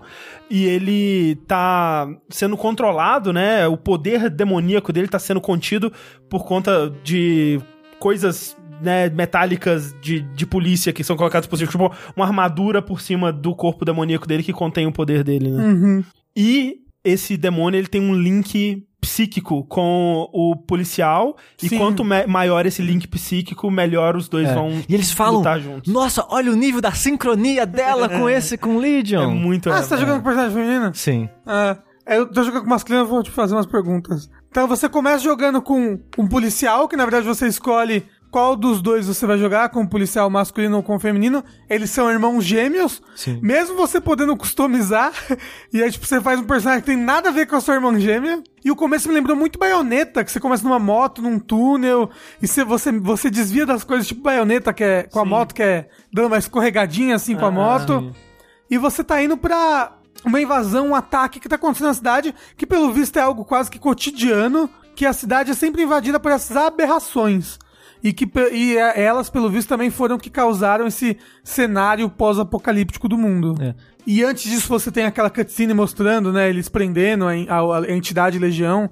Mas quando você chega nessa, nessa batalha que tá acontecendo, aparecem uns inimigos que você não consegue enxergar. E que eles parecem ser muito perigosos, que são as quimeras. E aí você é meio que obrigado a adquirir um Astral Chain, a adquirir um desses, desses dessas personas aí, pra poder lutar contra as quimeras. Por causa de que elas, que elas são muito fortes e só tendo um Astral Chain você consegue enxergar elas, né? É escravo que chama. Isso, você é obrigado a ter um escravo. Isso. Um escravo virtual que é um Digimon. Isso.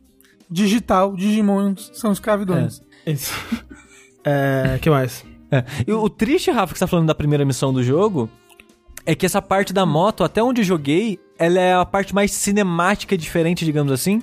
É, porque, tipo, eu achei tudo muito cinemático. A coisa que eu mais fiquei impressionado do jogo, do que eu joguei, é a apresentação dele, sabe? Durante o gameplay, você não, diz? não, du- durante o gameplay menos. Assim, mas também a parte da moto é.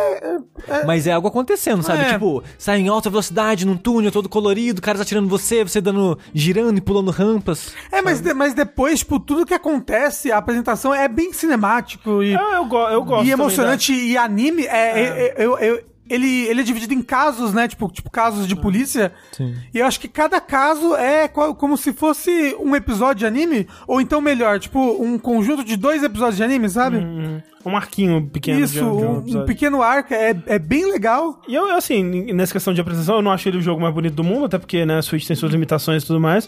Mas eu gosto muito da direção de arte dele. Eu gosto muito dessa pegada. Porque ele, ele é bastante anime, mas ele tem muito de tokusatsu também, né? Tipo, o, o jeito que o. O Astral Chain, né? Essa, essa- tem outro nome no jogo, né? O, o sistema completo é um, Sim, um sim. nome que eu, eu esqueci. Eu esqueci o nome. É uma sigla? Não, é um, é um nome que começa com L até. Mas enfim. Link. É isso, Link. É, o jeito que essa parada fica no seu braço e o jeito que todo mundo faz um movimentinho, né? Na hora de ele ligar, ele puxa das costas, põe no braço, faz um movimentinho. Parece Kamen Rider É no- legal, na é legal. transformação. A, a armadura que você usa por cima da sua roupa, né? Me lembra um pouco até, sei lá, um Cybercops, assim. Ele tem muito dessa estética de Tokusatsu que eu gosto bastante. Ao mesmo tempo que ele tem esse visual meio cyberpunk, bem moderno, assim. Então ele faz uma, uma mistureba aí que é bem legal. E o a direção de, de, de cutscenes e de momentos de combate, assim, que são mais tensos ou épicos, assim, também é muito legal. Quando você vai finalizar um inimigo e eh, dar aqueles cortes e aqueles, né, aqueles closes na, na cena de ação, eu acho legal.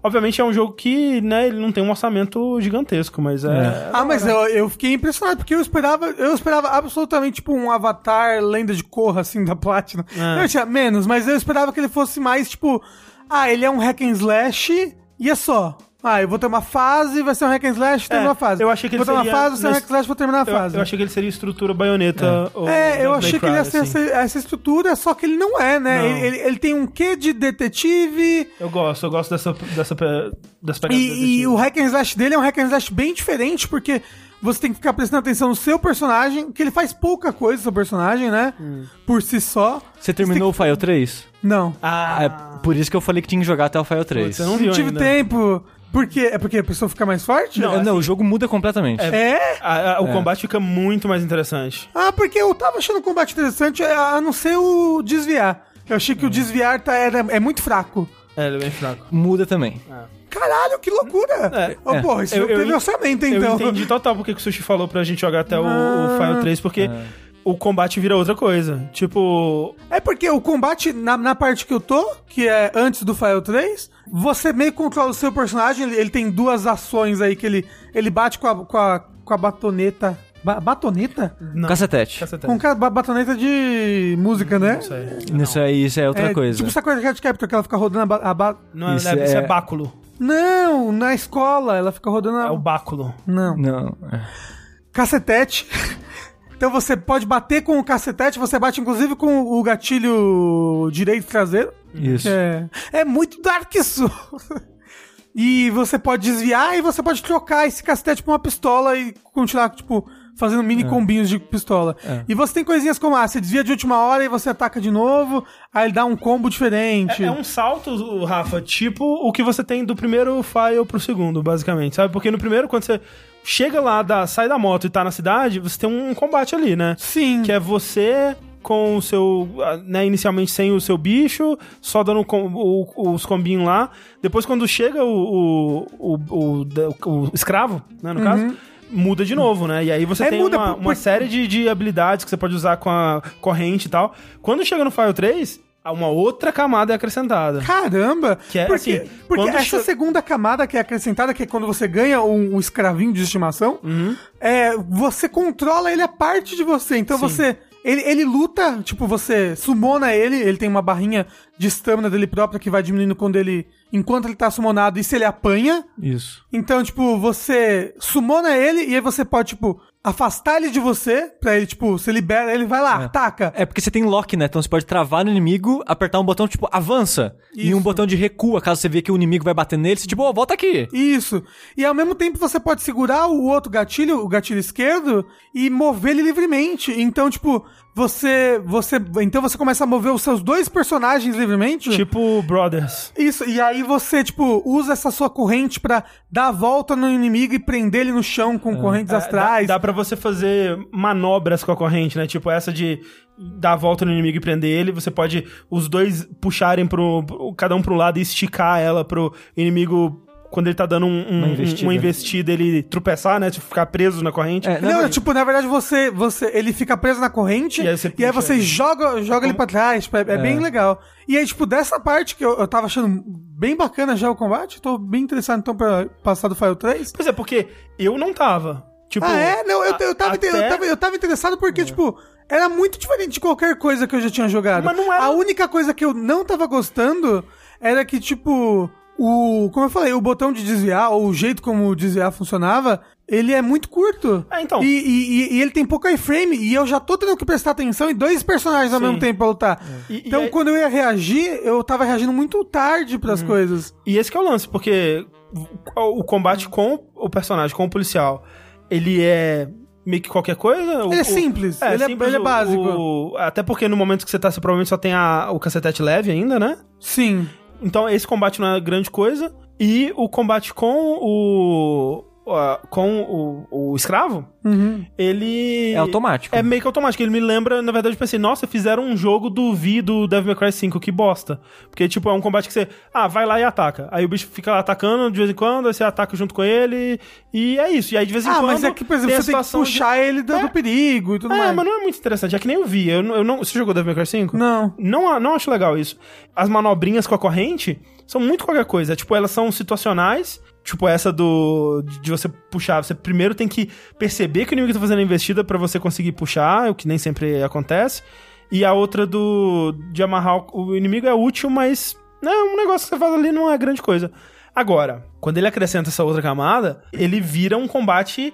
Platinum. não- Platinum, é, exatamente. Ele vira um jogo da Platinum ali, porque ele acrescenta muita interação entre você e a e, e o, o Escravo. escravo, A sincronia. a sincronia vai aumentando. E maneiras de você finalizar a, a luta mais cedo ou de você. Ele acrescenta uma coisa que é meio Metal Gear Rising, que você pode dar uma desacelerada no tempo e fazer um corte numa direção pra você cortar elos que os, os inimigos têm uns com os outros Ah. ou você parar um ataque do inimigo no meio enquanto ele tá sendo desferido. É, por exemplo, tem inimigo que quando ele vai atacar, tipo, ele brilha vermelho e ataca num sentido. Se você der esse negócio de desacelerar o tempo e cortar no oposto, cruzando dele, você meio que dá tipo um parry, stuna ele, você pode dar um combo nele depois. Aham. Tipo, é muito difícil fazer isso em tempo real, acho que É nem muito compensa. Eu não consegui ainda, não. É, mas ele vai colocando muita coisa. Tipo, o seu personagem, sua esquiva, não é mais tipo, opa, dei um passinho pro lado. Não, agora eu dou uma estrela lá pra puta que pariu. Ah, graças a Deus, porque esse passinho pro lado é muito difícil de desviar É das coisas grandes. Antes do Arquivo 3, eu não tava gostando do jogo. O Fire 1 e 2 eu não gostei muito. É, eu também não. Eu tava. Pô, e olha que eu gostei bastante do Fire 1, porque...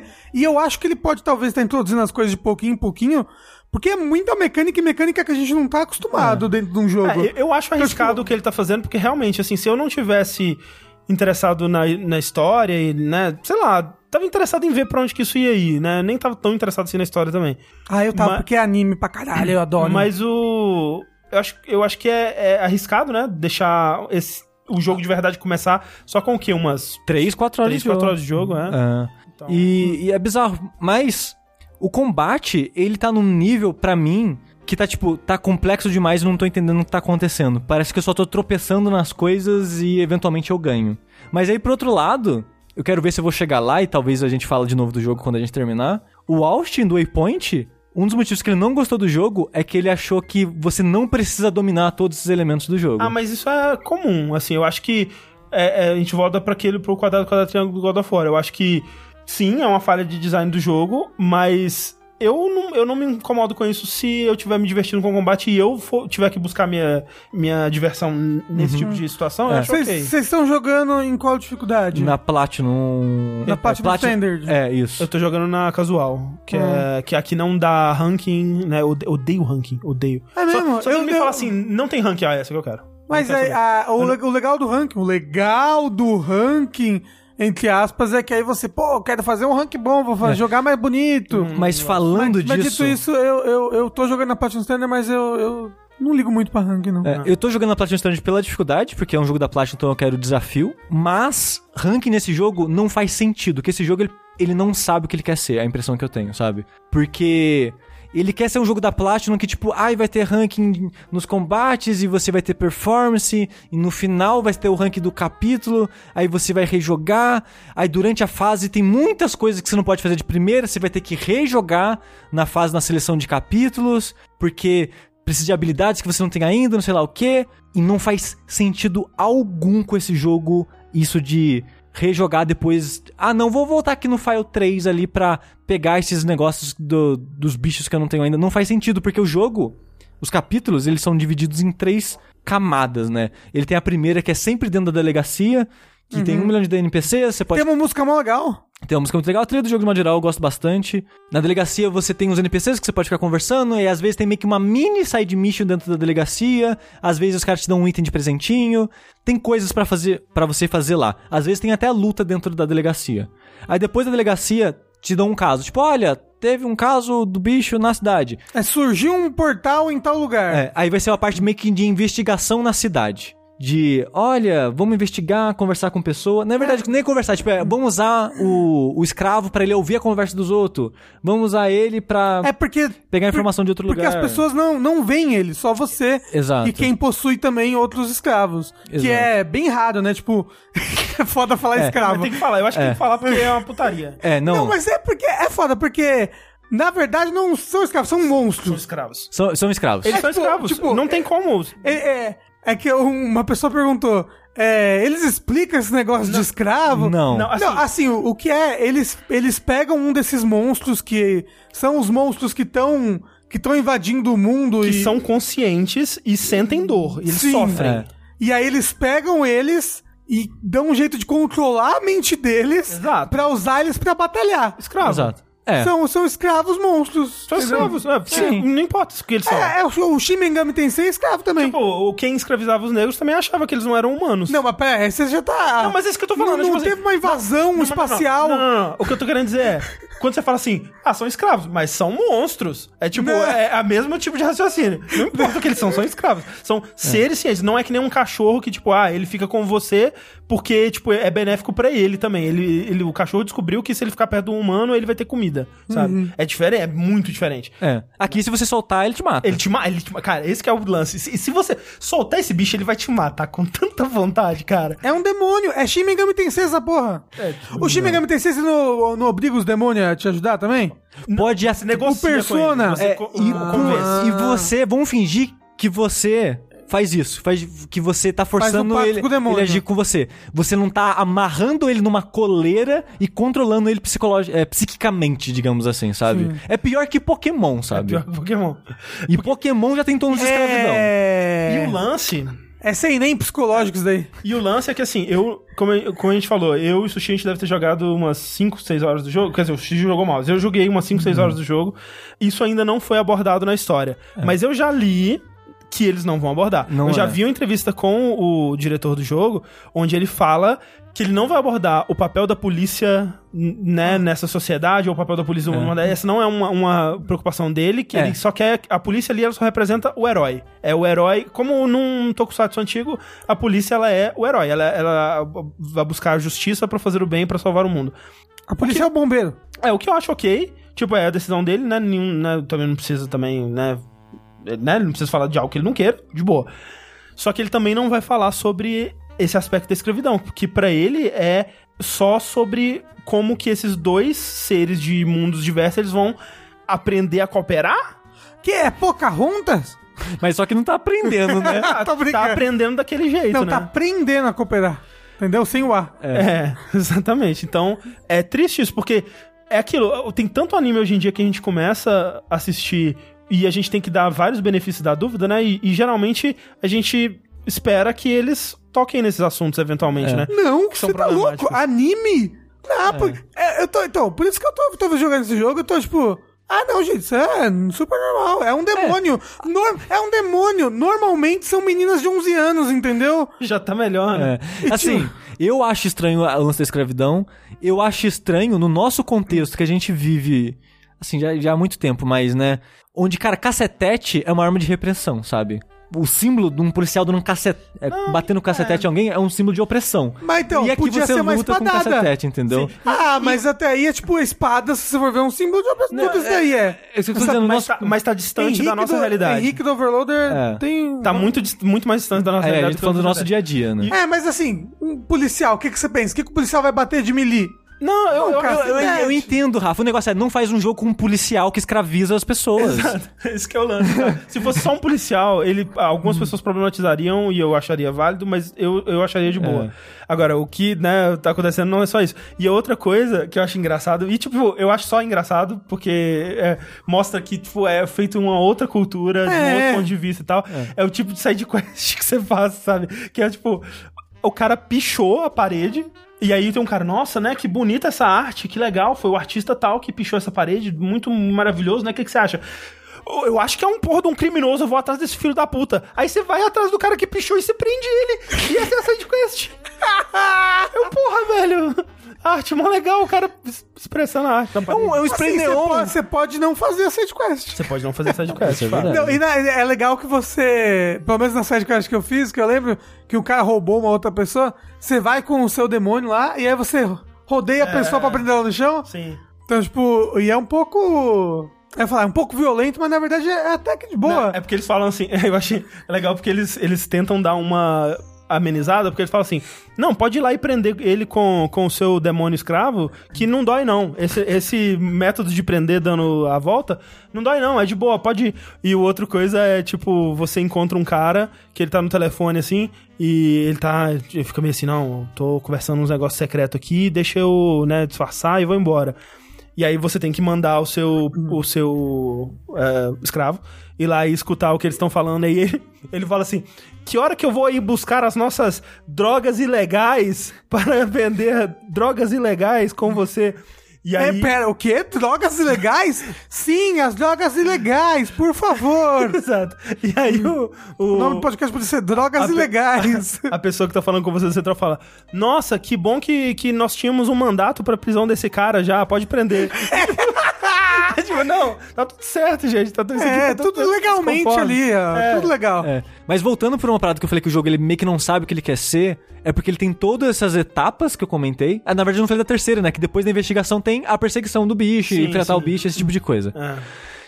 E ele tem uns bichos gigantes, né? Exato, exato. O que pra mim não encaixa, e pra mim é muito bizarro que eles tenham pensado o jogo pra ser dessa maneira, é que cada capítulo é longo. É mais de uma hora cada capítulo. O jogo parece que ele tem 11 É por isso que eu falei, é como se cada capítulo fosse um arco, um arco de anime, Ah, assim, ah, tipo, um mini arco de dois episódios. Só que o negócio é, ele tem esses capítulos. Se, ele, se o jogo fosse assim, ó. Ele não tem incentivo pra repetição, pra rejogar. Ele não tem ranking. Ele só é essa história, essa narrativa com alguns elementinhos de RPG e esses monstros. Show! Vou jogar, vou seguir, não tem problema. Mas o negócio é, ele é repleto de coisas que você vê que você não pode fazer. Ele marca que você pode fazer eventualmente, mas não pode agora. É porque você tem o seu escravo inicial, mas eventualmente eu imagino que você vai conseguir todos os cinco, né? Que, é, Você vai conseguir ou- outros escravos. outros escravos, é. É. E cada um vai ter uma habilidade especial, e aí você já vai vendo no mapa assim, tipo, ah, tem um lugarzinho aqui pra cavar, será que eu preciso do escravo cachorro? É, ah, tem, um- tem, tem a marquinha é, dele, né? Tem um, um lugar, um negócio pesado que eu preciso levantar e tal, e tipo, coisas meio Metroidvanias assim que você sabe, ah, eu vou ter que voltar aqui no futuro. É, e então o jogo ele quer que você repita uma parada de uma hora pra fazer, tipo, algumas coisas opcionais com os bichos que eu não tinha. Eu acho. Ma- eu- Mas, assim, cê- será que você não pode só entrar na, naquela parte e depois sair? Você tem que terminar não, o capítulo. porque é bizarro, porque quando você muda pro outro capítulo, não é como se tá aqui. É que assim, pra você escolher um capítulo pra rejogar, nesse no começo de cada capítulo que eu comentei, você tá na delegacia. No seu computador você pode selecionar da lista de capítulos qual você quer rejogar. E você tem que rejogar do começo e ir até o final. E aí quando você termina, ele pergunta pra qual capítulo você quer ir agora. Porque quando você faz isso de sair do capítulo que você tava, você abandona o que você tava fazendo. Não é tipo, eu vou temporariamente pra outro capítulo. Não, você abandona aquele capítulo seu e você vai pra outro.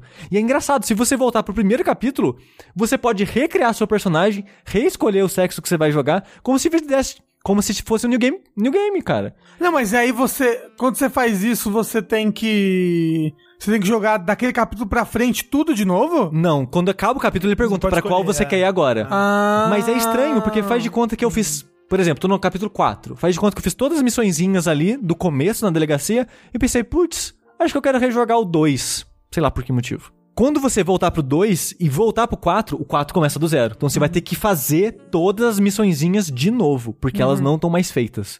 E eu acho muito estranho esse conceito. Será que, tipo, depois que você zera, você não ganha ferramentas melhores pra Eu fazer não, esse. eu não sei. Eu só sei que, tipo. Ele tentou mesclar a filosofia, tipo, Bayonetta da Devil May Cry de repetição, porque os capítulos são relativamente curtos. E mesmo assim, Bayonetta não tem isso de eu vou rejogar pra reexplorar áreas que eu não podia ter antes, sabe? O 2 Não. tem um pouco disso, não tem? Não. Não, não, tem. Então, tipo, esse foco dele. A maneira que ele usa repetição nesse jogo não entra na minha cabeça e não faz sentido pra mim, sabe? E isso é um dos meus, maiores, dos meus maiores problemas pro jogo, porque, como vocês sabem, eu quero fazer tudo. E se eu quiser fazer tudo, eu tenho que jogar o jogo duas vezes. Pelo Mas, assim, menos. você pode zerar e aí ver Porque, É, ó, se você é. zerar e você tiver todas as suas habilidades, Já é fica só já você, né? mais. é. Tipo, você pode rejogar talvez numa dificuldade mais alta desde É. o começo com todas as habilidades, todos os monstros. Mas parece mais interessante. É, É, eu- é eu- mais interessante do que você ficar, faz, volta, faz, não, volta, eu, não, faz, não, eu volta. não vou voltar. Porque Ah, eu tá. sei que, que não faz sentido você fazer isso. O, mas me incomoda isso, sabe? E tem muitas das coisas opcionais que vão ser side mission travada e luta travada. Então até seu ranking no final vai ser sair pior, caso você se importe com isso. Vai ser pior porque você não fez, você não fez tudo, porque você não pode fazer tudo. Não É, faz mas- sentido pra Mas mim. assim, isso. tipo, quando você joga baioneta da primeira vez, é, acho que tanto um quanto dois, você joga e você não tem todas as armas, você não tem. Sei lá, você. Primeiro capítulo só tem as pistolas. Uhum. Depois você ganha um chicote. No terceiro você ganha a espada. Por exemplo, eu gosto muito de jogar com a espada. Depois que eu terminei tudo, eu posso jogar desde o começo com no modo na dificuldade mais alta, Uhum. com todas as coisas que eu já tinha desbloqueado. E aí sim, fazer tudo. Então talvez seja esse o incentivo de você ter um rank. Mas, Tipo, ah, agora que eu zerei, eu posso melhorar o meu rank na, no capi, nos capítulos. mas o negócio é, parece que o jogo tá novo. te impedindo de fazer isso, entendeu? Parece que o jogo ele tá te impedindo de fazer isso, de tentar fazer tudo. Ah, mas. Ele tá te impedindo, ah, eu quero tentar um S Plus nessa fase. Não, não, não. S Plus você só vai conseguir depois rejogando ela. Ah, eu, É, então é que esse tipo de coisa não, não, não me incomoda. Não, mas é eu, então, mim- eu, eu entendo pra você que tem esse É, e- anseio mais de, fazer- completionista. é, de não avançar enquanto não tiver Não, não, e tipo, eu- avanço sem ter um S Plus. O negócio é, eu não posso nunca, nunca vou poder ter o S Plus. Nem que eu tire S Plus em tudo que eu faça, na missão eu não vou ter. Porque eu só posso fazer tudo depois que eu jogando. E isso eu acho uma falha de design terrível, pra mim.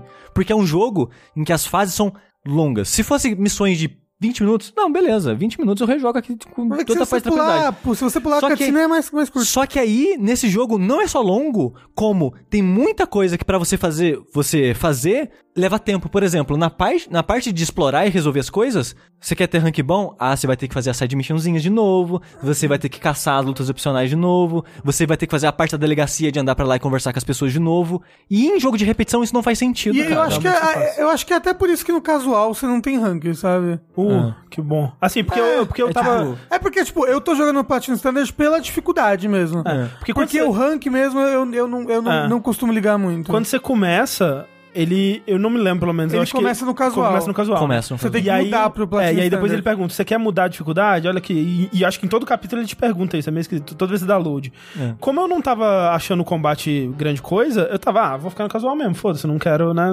foda-se. Só que agora que o combate, é, ele ficou interessante, eu pensei, olha, interessante, talvez eu aumente a dificuldade, mas...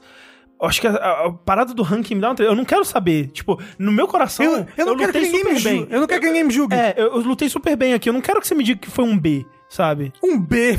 Eu só tinha o C, C, C, C, C. Eu ficava tão triste no baioneta, velho. Tipo, porra, que chefe da hora, foi da hora pra caralho a luta. Um negocinho de pedra, assim, plém. Oh, E é o gordo, né? É. o gordo de pedra caindo numa casca de bananas. E é foda. É, foda. Ah, mas é bom que a gente se identifica, né, É André? isso aí, a gente se vê. A gente se vê no jogo que a É. gente joga. Mas pra mim, eu.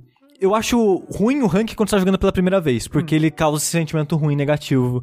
Mas quando você tá rejogando e você quer dominar o combate, é um incentivo pra você jogar melhor e fazer coisas diferentes. Então, ó, aí por isso que o rank só vale quando você tá rejogando. Mas o negócio que me incomoda é o conceito do design do jogo. O design dele não conversa Não, isso com é todos os aspectos isso dele. É verdade. É, por Mas ele ter é- essas partes diferentes, É, né? é, é o- é o que eu falava do, do Devil May Cry 1, que, tipo, ele quer que eu explore e ao mesmo tempo ele não quer que eu explore. Eu entendo, é, é, tipo, Sim, é, sim. é, é um conceito que ele parece que ele tá É. brigando entre si. Mas é foda, porque eu no eu Devil acho May que Cry ele 1 realmente ele não precisava ter rank. No Devil May Cry 1 ele tava descobrindo isso, né? Agora estamos em Sim, 2019. é, e o de novo, o meu problema maior não é nem o ranking, é o, é o foco em a gente vai fazer uma história que não precisava de repetição, que é bastante focado em conversar com o NPC, em resolver casinhos e tal. Sim, e eu, e eu tô gostando bastante da É. história porque ele é muito um anime bom. Mas a gente vai colocar várias coisas ao longo Ah, é um disso. anime. André.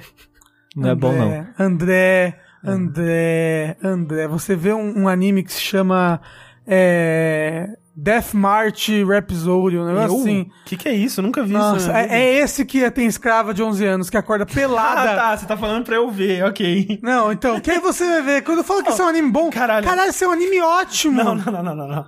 Não. Você só tá nivelando por muito baixo. Rafa. Não, André, porque é só isso. Você entra no show, só tem CK e menino escravo. E você sabe o que você faz? Você não assiste, Rafa. Não. Eu tenho que assistir. Eu tenho que me odiar. É. Eu tenho que assistir aquilo ali até eu, até eu perder toda a fé que eu tenho na humanidade, entendeu? Mas o, o problema pra mim é que estrutura de design isso não faz sentido. Só que aí você pensa, ah, mas ele também tem um pouquinho de exploração, fora isso da repetição, tem, e é muito ruim de explorar. Porque metade da- das missões é na- naquele mundo vermelho sem graça genérico, que é pra economizar dinheiro e fazer mundos mais simples, com pouco asset. E a exploração lá, você tem uma parada que você meio que pode comandar o seu escravo pra. Vai pra, pra aquele canto, e você meio que pula pra onde ele tá. E tem meio que uns cristais vermelhos no mundo que você pode usar pra fazer a, a corrente fazer curva e você dar pulos curvos até onde ele tá.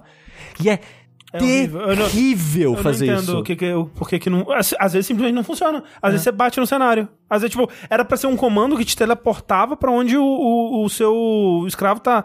E às vezes não vai. E você não entende, tipo. Eu tava posicionado errado, ele tava posicionado errado, eu bati em alguma coisa no caminho, o que aconteceu? Na Eu não verdade, tenho feedback é, sobre é isso. o jogo tentando te falar que ter escravos é errado, não é, pra você estar fazendo isso, entendeu? É isso. É ele te zoando. Mas o, o problema é, é que ele fisicamente faz o caminho da corrente.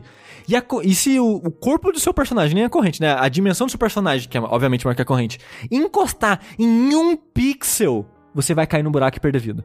E é ridículo isso, sabe? Tipo, tinha que fazer igual Celeste, que Celeste, ele tem aquela paradinha que você anda alguns, alguns frames no ar antes de cair. Você. O seu dash, se você der dash na parede, na quininha, ele dá. quebra o galho e faz você. Ele, sabe? então, então, ele, ele devia ter esses réus, esses... Qualidade de vida, de, sabe? de plataforma, principalmente. É, é- é porque é foda. A gente raramente vê plataforma que funciona em beat'em up, sabe? É. Tipo, Bayonetta tem bastante plataforma e você vê que ele não é muito bom, assim, na plataforma dele, sabe? Ele tá lá. Sim. Existe e dá pra jogar, mas ele não é gostoso. Aí é foda, porque, tipo, o jogo ele tem muita coisa escondida, muita coisa. Tipo, você termina a missão e fala, tem 36 baús que você deixou pra trás, seu bosta. Aí você quer tentar pegar esses baús e é horrível de explorar. Mas o combate do jogo é legal. É, o combate do jogo, ele tá. É o que tá salvando pra mim por enquanto. Ah, Perguntaram lá A atrás. apresentação, pra mim, é, o- é uma- é o que eu acho que eu mais tô gostando da apresentação. E a história, eu realmente tô gostando da história, porque anime, eu gosto de anime. E o protagonista é mudo, então. Mas, Mas a sua irmã, a, Isso no é caso, a estranho. sua- a sua irmã não é muda, né? Então, Ou isso no, é- ca- no seu caso, o seu irmão não era mudo? É, é, porque assim, olha Ah. só. O, o que acontece? Você tem esses dois gêmeos, né? Um menino e uma menina. Você escolhe. Você quer jogar com menino ou você quer jogar com a menina? No começo. E aí você pode, né, criar o seu personagem ali, mudar o cabelo, mudar a cor de pele, mudar olho, etc. E aí, o personagem que você não escolheu, ele vira um personagem no mundo, né? E o seu personagem é um, um protagonista silencioso. E o personagem que. O seu irmão ou sua irmã. Ele é um personagem daquele mundo, ele fala com você e tal. E muitas vezes Ele normalmente fala por você, inclusive. é, né? exato. Muitas vezes ele te acompanha na- nas quests, side quests, e ele é quem fala com os NPCs, por exemplo, e tudo mais. E aí fica muito esquisita essa dinâmica, porque muitas vezes parece que o protagonista da história é o seu irmão e não você. Porque, tipo, ele ou ela é que tem meio que um arco narrativo de, tipo, Uhum. Tem momentos onde, né, acontece alguma coisa e aí ele fica puto porque você salvou ele e ele, ah, eu consigo ser melhor que você, mesmo não tendo um, um escravo, e você vai ver e tal. E aí, e você é só ficar lá olhando pra ele assim, tipo, mu- muda. Eu também escolhi uma menina pra jogar, no caso. Você é meio inexpressivo? Porque, tipo, o menino é completamente inexpressivo, assim. Não é, não é- contrário, eu troco as Aí duas tu- coisas. ela fica inexpressiva, porque é, é engraçado pensar nisso, porque pra mim, ela é super expressiva. Quando, quando acontece aquele negócio no final do capítulo 2, Aham. né, que tem aquela reviravolta e tudo mais, ela, tipo, É o contrário. chora, desabe, Exato, grita é e... o, é o menino que faz isso no... Ah, e aí ela fica lá. Exato. Exato. Com cara de pastel. Então é muito Loucura, é estranho. personagens, né? É, não, mas é- e é muito É estranho. muito personagem esse jogo, então. É, é esquisito porque fica essa sensação de que é o personagem que você tá jogando. Não existe, que, né? É, o que, que esse personagem tá fazendo ali? Por que, que eu não tô jogando já com o menino que, que fala? Tipo, o que que tá me acrescentando ela não falar? Já que, tipo, tem escolha de diálogo aqui e ali, mas não é como se eu, né, tivesse criado essa personagem do zero, nem nada. E não é como se, tipo, ela não tivesse já uma história, porque, tipo. Na, na delegacia, o seu pai é, é um, um capitão. policial, o capitão foda lá e tal. Então, né, esses dois personagens já têm uma história com eles, não é como se ele fosse meu avatar aqui dentro desse jogo. Eu não entendo. Eu acho que protagonista silencioso eh, funciona em, em casos muito específicos, de jogos que te dão muita liberdade. é, e não é o caso desse aqui, eu não entendo muito bem É. qual foi a decisão. É, Eu, eu também não sou muito fã de, protagon- de protagonistas silenciosos e olha que eu amo o Link. Mas o Link fala, ele dá uns gritos top. Isso. Mas é isso, Astral Chain exclusivo para o Nintendo Switch, porque é a Nintendo que botou o dinheiro. Não, a Nintendo, ela tá fazendo isso de maldade. Isso, é só de sacanagem. Nossa, de sacanagem. O que, que ela vai fazer a próxima? Vai ser Astral Chain exclusivo pra Epic? É. Não suporto mais isso. Essa opressão gamer. Caralho, imagina se os jogos Essa- da Nintendo o- começam a sair exclusivo pra Epic. Essa opressão gamer de ter que tomar banho. Um absurdo isso. Falando sobre opressão, eu vou falar do jogo chamado Control hoje. que, apesar do nome, não é necessariamente sobre tomar o controle. Ou é? E é triste porque a gente ia falar de quatro jogos hoje, já tá com 2 horas e 10. E esse jogo, ele não é um jogo que dá pra falar rápido dele, porque ele é Então um jogo... vamos falar na próxima uma hora aqui, gente, sobre É. o Control. Porque Control é um jogo que ele tem muitas camadas, digamos assim. Não necessariamente de jogabilidade, mas no mundo dele. Porque o mundo dele é muito interessante e eu acho que seria um desserviço falar dele sem falar as coisas interessantes do mundo dele. Você acha que vale a pena eu ir comprar ele pro meu Play 4 jogar? Eu a gente vai descobrir agora. Porque eu acho que vale um dash, eu não sei o André. Eu acho que vale no Dash. Eu acho que vai, eu acho que é um dos melhores jogos do ano, sem falar. É. Eu acho que sim. Ó, eu gosto muito da premissa dele do que eu vi, que você controla uma personagem feminina que tem poderes psíquicos. Já gostei. Então, é o seguinte: você começa o jogo com essa personagem, a Jess, esqueci, Faden, entrando num prédio. Você tá assim, andando na cidade, uou, entrei num prédio aqui. É só um prédio, entrei num prédio. Um prédio, beleza. um prédio burocrático do governo. Pois é, da, de uma agência chamada FBC, que é a Federal Bureau of Control, que é tipo FBI, só que em vez de ser de inteligência de controle. É, e o prédio tá vazio, tá estranho. E logo no hall, assim, no segundo andar do hall, você encontra. Isso é só pra falar de umas paradas que eu acho enigmáticas interessantes do jogo. Uhum. Você encontra três quadros: um do diretor dessa agência, um do chefe da parte de pesquisa, não, diretor da, da parte de pesquisas, que tem o nominho deles embaixo, assim. E no meio desses dois quadros tem um quadro que é de um cara de costas varrendo alguma coisa, tipo com um esfregão, uma faxineiro, vassoura, alguma né? coisa, é. É o proletário. É, de costas. E, é uma pla- e aí, debaixo desse quadro tá escrito Agência Trabalhando. Aí você pensa, tá, é um funcionário, né? Trabalhando, beleza. Aí você anda, aí você tá andando, tananã, tananã. Aí você tá numa parte que era meio que um. Tipo uma seção de cubículos assim, que no centro desse cubículo é uma parte de vidro, como se fosse uma área de reunião com uma mesona no meio desses cubículos. E eu comecei a andar um pouco e não lembro por que eu pensei, eu acho que eu vou voltar. Não tinha como voltar, a porta sumiu. Não sei se você percebeu isso, André. Não, e, e eu É Stanley Parable? E a outra coisa é que várias dessas salas de reunião, elas não têm porta É, Pra entrar dentro delas. Ela é uma sala de reunião sem nenhuma porta pra você entrar. Tipo, é só Ex- com vidro em volta, assim. E elas, elas são uma sala de reunião que ela existe ali. É. É aquário que chama. Isso, né? é aquário, aquário exato, de Aquário- empreendedores. a- a- aquário de escritório. É um aquário de empreendedor. Aí você encontra o dito cujo do quadro. Ali de costas, vira pra você um ótimo modelo, diga-se de passagem, Excelente. do Ati? Qual que é o nome? Lá. É uma, uma parada assim, o nome. É, que ele é um, ele é um nome finlandês, pra quem não sabe, é um, o Control, né? O novo jogo do estúdio Remedy, que fez Alan Wake, fez Max Payne e recentemente, né, aquele Quantum jogo... Break. Quantum Break, exatamente. Então, esse faxineiro, ele tem um nome finlandês, ele direto fala frases em finlandês, o jogo não faz questão de traduzir, a legenda fica a frase em finlandês mesmo, e foda-se. E ele é um cara muito enigmático. E ele fala, ô, vai lá que eu dou, a passagem pra você. É tipo, né, no, no começo ele fala, ah, você que veio pro, pro cargo de assistente aqui do faxineiro? Aí ela, tipo, ok, é, eu acho. Ela não sabe o que ela tá fazendo ali. Não, tipo, ela, Ela- ela não- sabe, Ela, ela- sabe o que ela quer. sabe. Ah, assim, ela- Só que ela não entende o que ele tá querendo dizer. Uhum. Ela entende como que ela foi parar ali. Ela tem uma vaga noção, né, do que, que É. aquilo significa, mas... É, te- é de terror? Tem Não. terror? Não, Não. não. Ele, ele tem casos estranhos. Insólitos. Hum. É.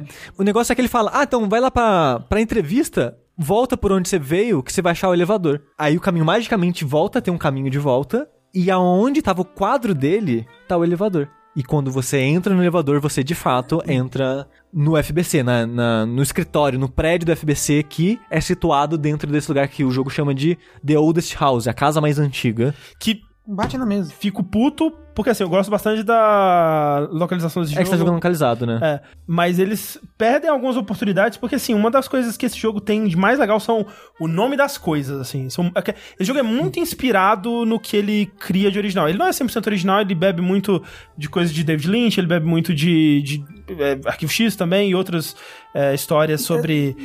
Sabe, essa coisa do... do o, o departamento que cuida das coisas mais mirabolantes e esquisitas do mundo, na verdade é uma, só uma burocracia como todos os outros. Ah, tipo, é, é muito, muito comum esse tipo de história e tal. Não existe nada de original no mundo, né? É, se você pensar. ma- mas o, o- eles são muito inspirados em, em nomear coisas, assim. E eu- esse, esse lance do.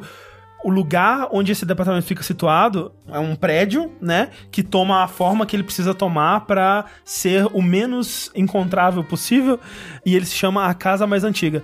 Mas a tradução se chama de a casa antiga. E eu não. eu- a casa mais antiga, cara. Olha que nome maravilhoso. A casa mais antiga. Porra, velho. A casa antiga é só tipo, ah, É uma casa meio velha, né? É. Eu, pô, É a minha. É, a, a ideia é que essa é a casa mais antiga. Ela existe desde que o mundo existe. Exato. E, por incrível que pareça, mesmo nas florestas e o que seja, antes de Nova York existir, porque atualmente está situada em Nova York, ninguém nunca encontrou, porque ela não quer ser encontrada. Até que encontrem, encontram ela nos anos 60, porque ela queria ser encontrada.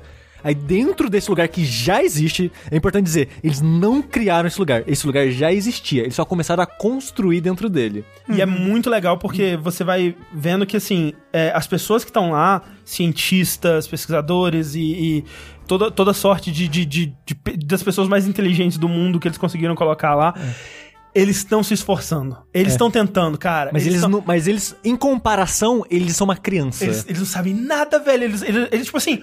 Então, a gente tava fazendo um negócio e aconteceu isso aqui, né? Tipo, quando você vê uma, uma carta sobre os tipos de inimigos ou, ou coisas que estão sendo infectadas pelo a parada que a gente vai falar, é sempre assim.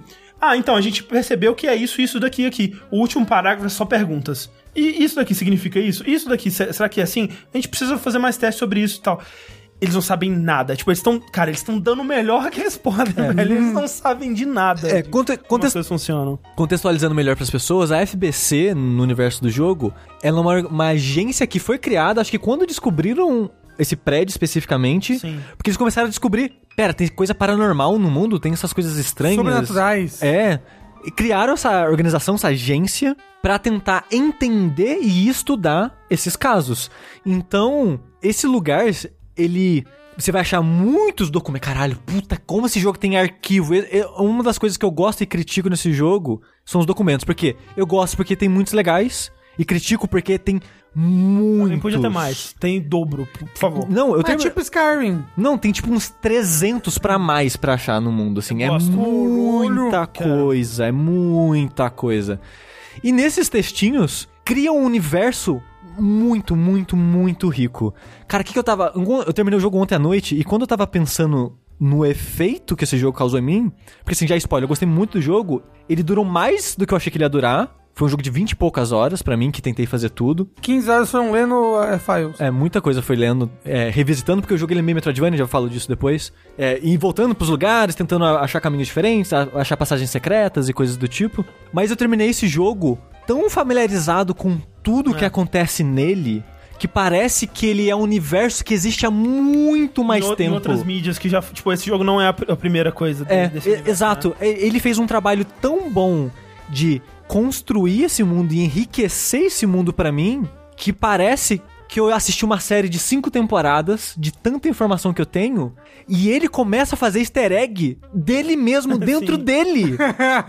Como que o próprio jogo ele faz easter egg dele mesmo? É tipo é uma O The parada meio. Não, mas o The Messenger easter egg dele mesmo, do próprio universo? É, sim, tem um lembra pouco, das tem um pouco. histórias que Tem um você pouco, é lê, verdade, você é verdade, é verdade. E é bem isso que ele faz. Ele faz bastante É. disso, tipo, de te falar uma parada ou tipo, mencionar um acontecimento e você depois vê o acontecimento no mundo. É, e Ou tipo, você vê um resultado desse É, acontecimento. exato. É, e é muito legal quando você descobre, porque, ah, lembrei, minha comparação é, o Control causa em mim o que Batman, Arkham Asylum e o City causava, porque tanto o, Ar o Arkham Asylum quanto o Arkham City, eles pegam todo esse universo gigantesco do Batman, que tem anos e anos e anos de história e personagens e acontecimentos, e enche aquele jogo de referência pros fãs de Batman, Mas enche de uma maneira que faz sentido, né? dentro daquele mundo, E, sim. porque- e- e- e ele consegue encher de, de uma forma tão incrível porque o Batman tem, o quê? 100 anos de Batman aí, não sei. Sim. 70 anos de Batman, não sei. Sem eu acho que não, mas.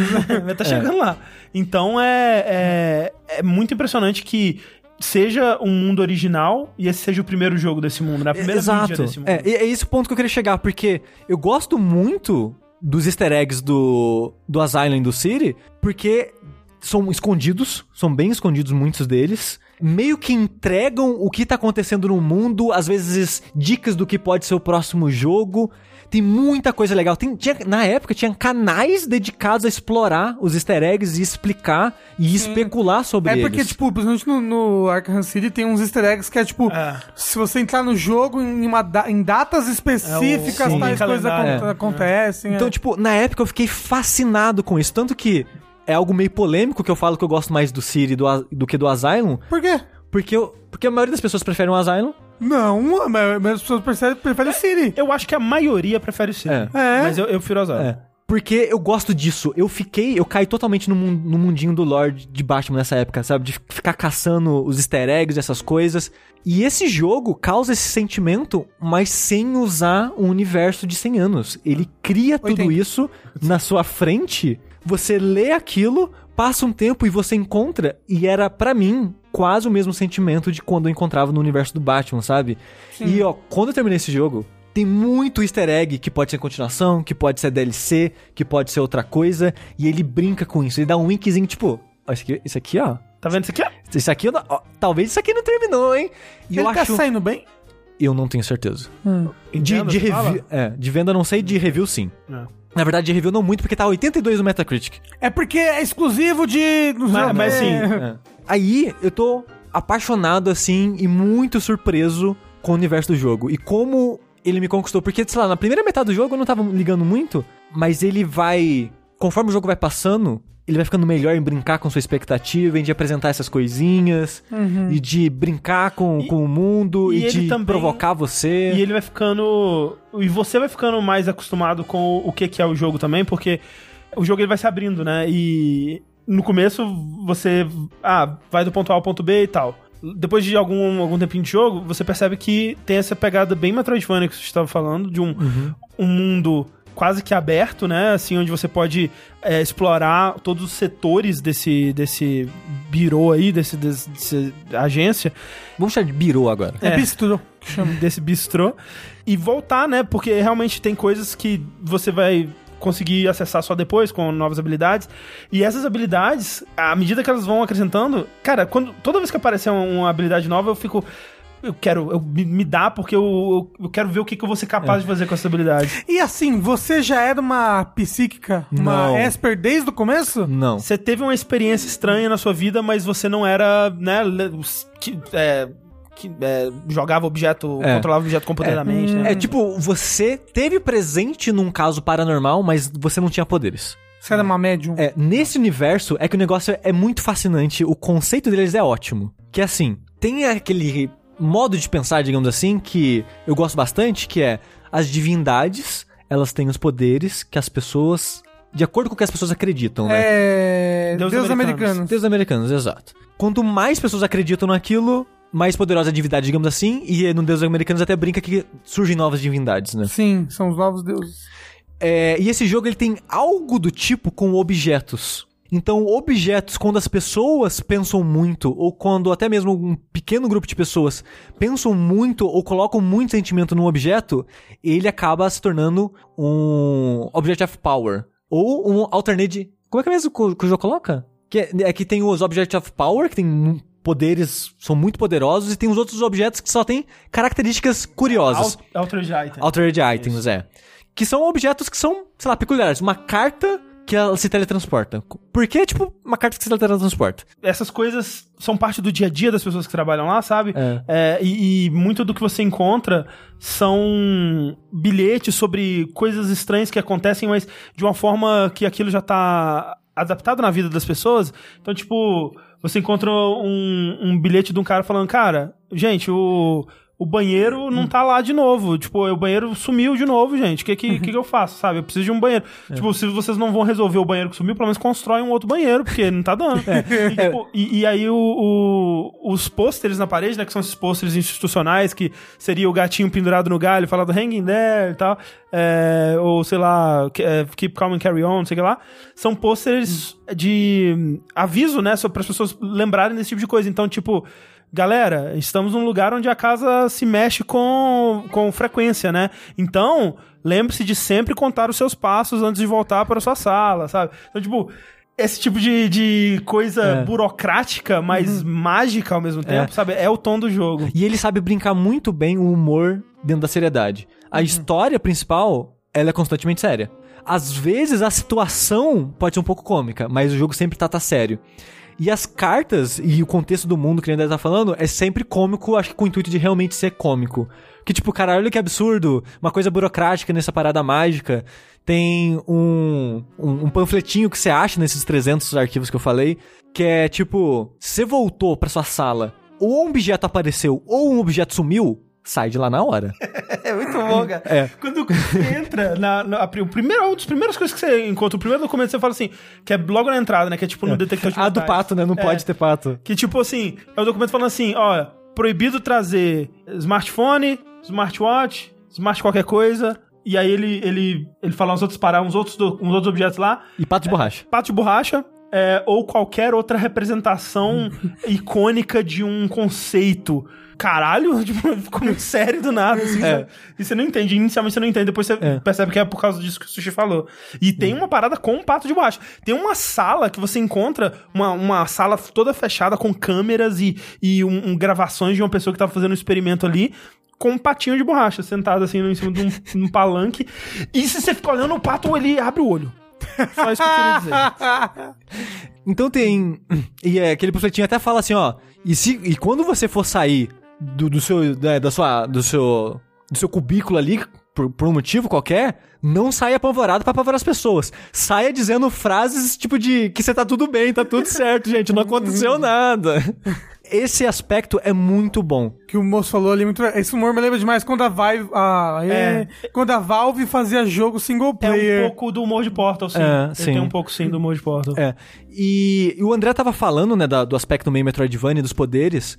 Tem umas coisas nesse aspecto que eu gosto muito no jogo. Um, muitos poderes são opcionais. Acho que só dois são obrigatórios. Ah, legal. Eu acho que Quer se, dizer vo- que ele te recompensa por explorar, É, né, exato. por investir seu tempo ali. se você tá seguindo só os NPCs te mandando fazer as missões principais, você só vai ter, eu acho que a telecinese, que é né, pegar o objeto com a mente e empurrar ele, e levitação. E levitação é deliciosa. Você já pegou, André? Peguei, peguei. É muito, gostosa bom. de usar.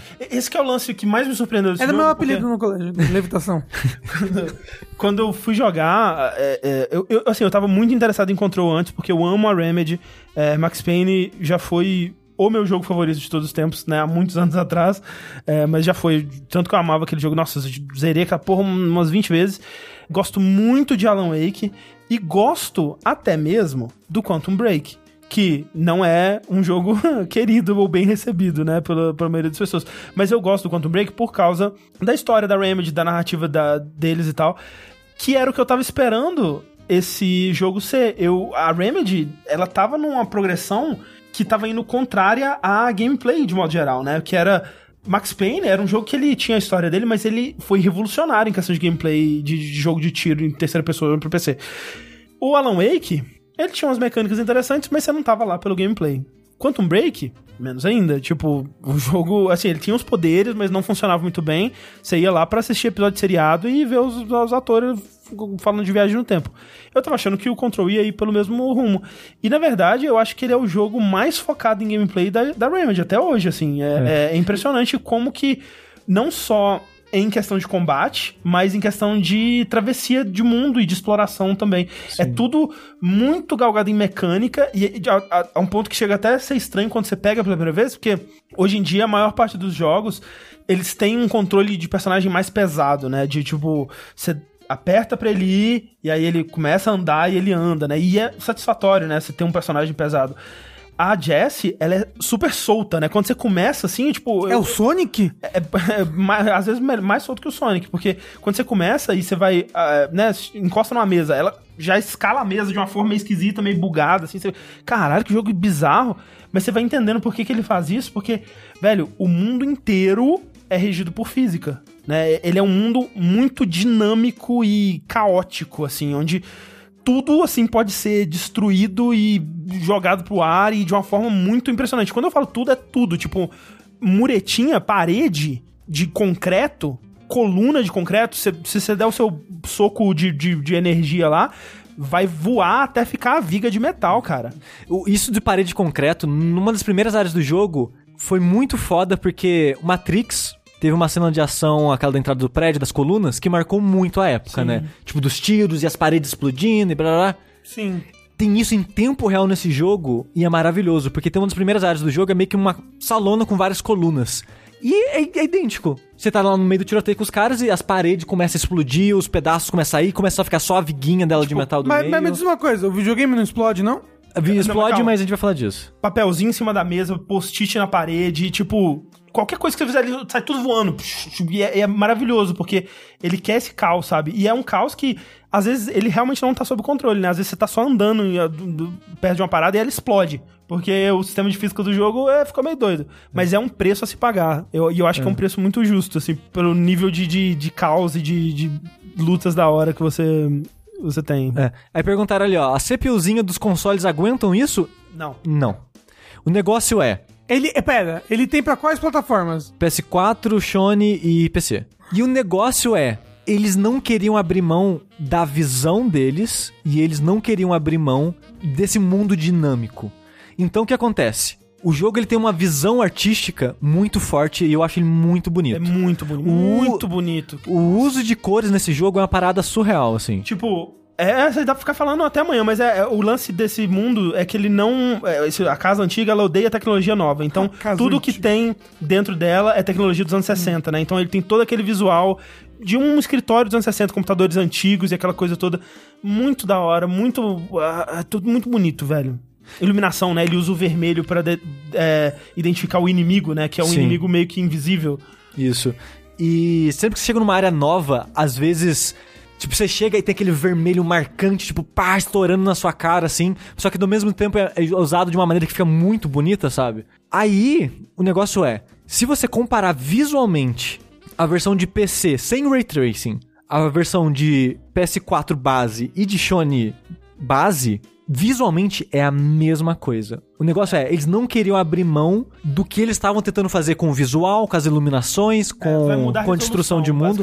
É, só muda a resolução. Você vê um screenshot, no caso. É, isso é um problema, sabe? Porque os consoles não estão preparados pra isso, sabe? Muita gente vai falar, ah, o jogo não é otimizado. O negócio é que o jogo ele tenta fazer muita coisa complexa ao mesmo tempo. E até pra PC, sem Ray Tracing, o jogo é muito pesado. E se você tá usando Ray Tracing, pelos relatos que eu vi pela internet, é o melhor Ray Tracing até hoje. É, é, uma, é um jogo que realmente. É o primeiro jogo que dá gosto de ver Ray Tracing, assim, sabe? Ah, então você acha que eu devia jogar jogo no PC? Se possível, sim. É. Se você tiver essa pos- possibilidade, sim, com certeza. É, vai estar mais barato e vai rodar melhor. No seu PC, certamente vai ser melhor que É. Sim. jogar No, no, coisa. meu PC, rodaria melhor do que no PS4. Eu tenho certeza absoluta, porque. Uhum. No PS4 base, que é onde eu tô jogando, e, e é óbvio assim, no PS4 Pro vai ser um pouco melhor, no Xbox One X ele vai ser quase perfeito, ele vai ter umas quedinhas aqui e ali, mas vai ser basicamente imperceptível. No PS4 base, e eu acho que também no, no Sony base, é talvez a pior performance de jogo que eu já vi nessa geração. Eu tam- concordo. No PS4 base? No PS4 é, base. é baioneta no PS3? Pior. Pior. Nossa, muito pior. É, é assim. não, não é possível. É, É, eu, assim, pior. eu nunca, eu nunca peguei aqueles jogos zoados de Unity, é, de Asset Flip que hoje em dia você encontra na loja do PlayStation, que provavelmente vai ter alguns vai ter uma performance pior, né? Mas tô falando de um jogo de um estúdio renomado, digamos assim, né? De um jogo grande, e tudo mais, provavelmente a pior performance. E é foda porque... Mas por quê? O que que acontece? Não, é, você joga o jogo a 14 frames. É. Eu acabei acostumando, assim, sabe? Eu- no momento que eu tô. De vez em quando ele me, me irrita pra caralho. Quando você vai abrir um mapa, o jogo não consegue abrir o mapa, velho. Ele trava, ele fica É. 2 FPS pra abrir um mapa. Não, e o mapa é em tempo real, você continua jogando enquanto você aperta, que o mapa é tipo se pra cima de pad. Você aperta o mapa, o mapa abre, você continua jogando, e às vezes só aparece o nome das áreas, não aparece o mapa em si. Tipo, É, aparece a tá legenda do mapa, mas sem o mapa. Nossa, textura, velho. Textura demora 10 segundos pra carregar. Nossa. É, você chega na área, não tem objeto, é só uma sala vazia. Aí daqui a pouco pipoca Eita. todos os objetos assim na Mas área, sabe? é, é sobrenatural. Tudo isso daí é, sobrenatural. Então, é tem pra muitas fazer dessas- o clima do tem jogo. várias coisas que eu não sei se foi sobrenatural ou bug por causa disso. Porque Não, realmente- uma coisa que eu fico genuinamente em dúvida é na hora de assistir vídeo, porque esse jogo ele manteve a tradição já do Quantum Break de ter cenas live action, né? Ah, Porque Quê? Tô surpreso Ah, com sim. isso de ter sido live action. Mas É. não é do, só do Quantum Break, desde Max Payne. Eles tinham. Ah. tinha, já tinha. Todos os jogos ele tem isso. É, é porque no Quantum Break eles, eles, é eles foram um nível que eu já Então, não sei se eu gosto. O Quantum Break é eles falando assim: nós somos bons demais para esses videogames. Eles vai traz ator famoso, tem o, o, o Homem de Gelo do X-Men, tem o Haitiano do Lost, tem o Mindinho do Game of Thrones, nós somos fodas e tal. E nesse eles voltam pro que era antigamente, que é eles com. Prestando homenagem aos atores que eles sempre usaram, ou seja, o diretor, né, da, da, da, do Da lugar que- agência. da agência é o ator que faz o Max Payne. Hum, o É. Corra? É, o, o Carro Corraine, exatamente. E o cientista é o ator que faz o Alan Wake. É, então eles prestando essa homenagenzinha. E, o- e o cara do, do, do cientista é o que mais aparece em vídeo, né? Sim, ele, eu, então, porque esses vídeos, você tem duas situações basicamente. Uma que você meio que recebe um telefone, não vou entrar em específico, você descobre no jogo. Você recebe um telefonema do além, digamos assim. E quando você ouve a mensagem do espírito, você tem um tipo um vídeo na tela que é meio que 3, 4 segundos de loop de uma mesma cena de transição uma em cima da outra, tudo esfumaçado e, e, tipo, eu acho legalzinha. Sim, sim. É. E mais a maioria. Eu esqueci também do, do programa infantil bizarro de Tem- manequim. Tem um programa de, de boneco que é, É, bizarro. é maravilhoso esse, esse programa infantil de, de manequim. Manequim não, de marionete. É, mas o que você mais vai ver é meio que uma parada muito Lost. Do. Quem assistiu Lost, aquela iniciativa Dharma, Sim, sim. que era tipo um, um cientista dando instruções de coisas estranhas e paranormais, assim. É basicamente isso. Esse cientista, o chefe da parte de pesquisa é, da, da FBC, é ele falando sobre curiosidades da área de trabalho, dando é, instruções, é, falando de coisas específicas, às vezes mensagens pessoais dele que ele mesmo gravou, sem intuito de mostrar é, pra agência toda e coisas do tipo. E são muito boas de modo geral, porque a maioria é um tonzinho mais engraçado, meio awkward e proposital. proposital. Quando é pra ser sério, funciona pra ser sério. É, e eu acho bem legal isso. O problema pra mim, e o André tá falando de, de acostumar, na parte do gameplay do tiroteio, eu meio que acostumei com, com as quedas de frame constante. Mas o que me incomodava era pausar o jogo. Toda vez que você pausa o jogo, o jogo congela. Você despausa e ele vai ficar uns 5 segundos a 5 frames. É, o que mais me incomoda é isso e o mapa. É. O combate eu acabei acostumando. Tem É. alguns lugares que são piores que outros, mas.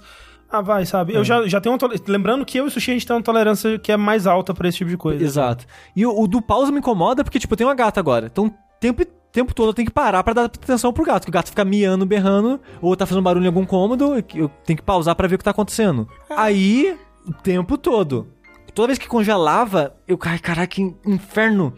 E outra coisa, quando você vai apertar o touchpad, né, pra ir você pro seu inventário, mudar nas suas armas, seus mods, eh, ver suas quests, esse tipo de coisa, o jogo também dá uma travadinha. E eu evitava entrar no, inve- no inventário para evitar o slowdown. Então, tipo, é um problema. O que o jogo tá passando nos consoles é um problema. Eles já reconheceram que é um problema, eles vão trabalhar, mas isso só meses, né? É. Então, cara, eu, eu não vou aguentar esperar, eu vou zerar assim mesmo, porque talvez eu espere pra platinar quando tiver. Ah, eu já platinei já. Ah, é, tranquilo? Se você tá jogando, tentando fazer tudo, Ah, você que platina droga. muito fácil. Porque eu quero jogar esse jogo de novo, mas eu precisava de uma desculpa. Isso que é foda. Eu terminei esse jogo querendo mais. Eu terminei esse jogo falando. Ah, então eu não, isso é bom. Eu não vi gostinho de mais. quero mais é bom. eu não vi mais sobre aquele Flamengo estranho. Eu não vi mais sobre a, É a, Flamengo o nome do time. a, a caixa d'água bizarra.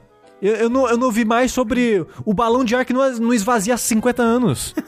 Sabe, tipo, porra, é, eu quero mais desse mundo, quero mais desses personagens. E é foda porque ele deixa muita brecha. E, e a maneira que ele deixa a brecha é tipo, eu acho que se eu procurar numa sala escondida aqui, eu acho que eu acho essas coisas que ele tá falando aqui, hein?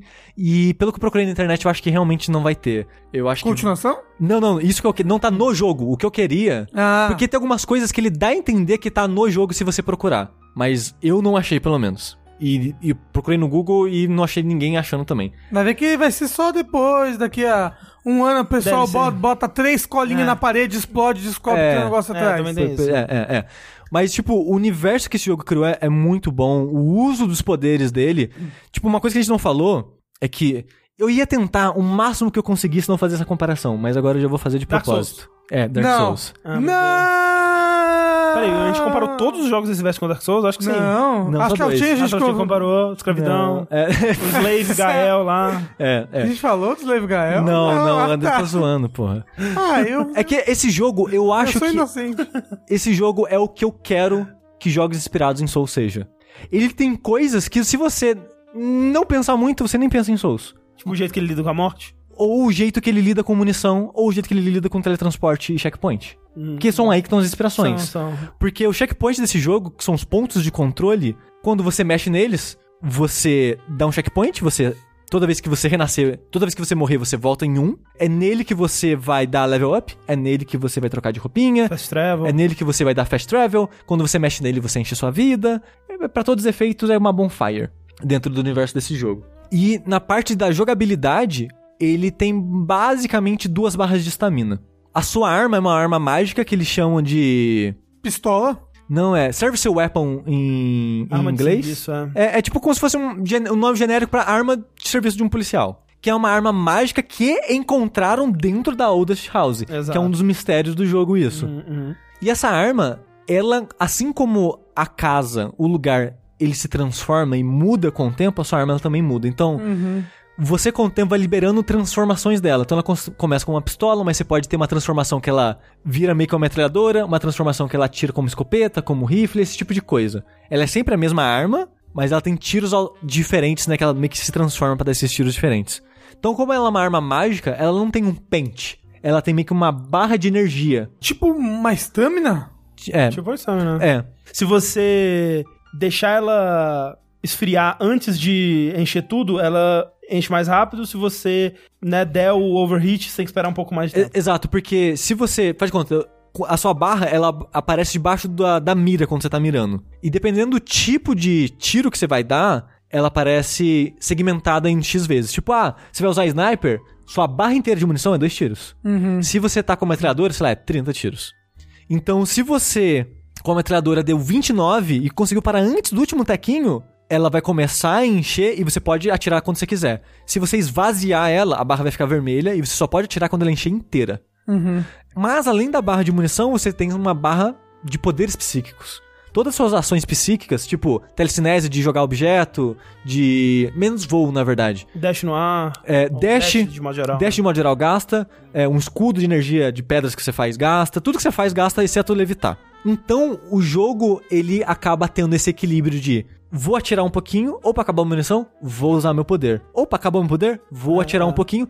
E eu acho esse balanço, ó, É maravilhoso. porque eu consigo ver duas pessoas diferentes jogando esse jogo. Uma pessoa que quer jogar, usar só o poder e uma pessoa que quer usar só a arma. Mas eu acho que o jogo ele funciona melhor quando você tá indo e voltando entre os dois e criando situações dinâmicas dentro desse combate. E esse jogo ele incentiva isso muito bem com esse sistema de estamina dele, que é muito bom. E fora isso, as armas elas funcionam muito bem também, os poderes são muito legais de, de usar, que é, para mim essa foi a parte mais surpreendente do jogo. Eu achei que eu não fosse gostar tanto assim da parte de tiro. Mas cara, eu tô adorando, a coisa que eu mais quero é voltar pra ele e poder jogar até o fazer bico.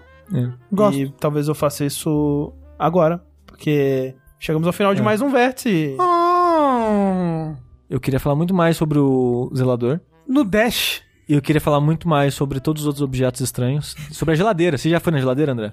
Ó, Acho tem um, que não. um objeto estranho, ó que loucura. É uma máquina de lavar que apita. Ela toca uma música quando ela termina. Caralho. É mágico Que isso. Isso é mágico. Tem que tomar cuidado É. com esse objeto aí. E eu, que, poder. é, e eu, queria, eu quero muito falar sobre, desse jogo com spoilers, por isso que eu acho que a gente tem que fazer um dash. Eu também acho. Ah, mas é. Sabe o que esse jogo não tem? Ah, Escravos. Então não é um bom jogo, não é verdade? É verdade. Assim, será que não tem? Eita! Será que, mistério! o, será que o zelador é, é pago? É. Se ele é pago, por quem ele é pago? Será que ele é pago justamente? Será que ele tem 13 terceiro? Será que ele tem direito a férias remuneradas? Será que na verdade não somos todos nós escravos do capitalismo? Enquanto você reflete sobre essa questão filosófica existencial, eu sou o André Campos Eu sou o Eduardo Sushi. Eu sou um escravo do capitalismo. e até a próxima. Tchau, tchau! Tchau, gente.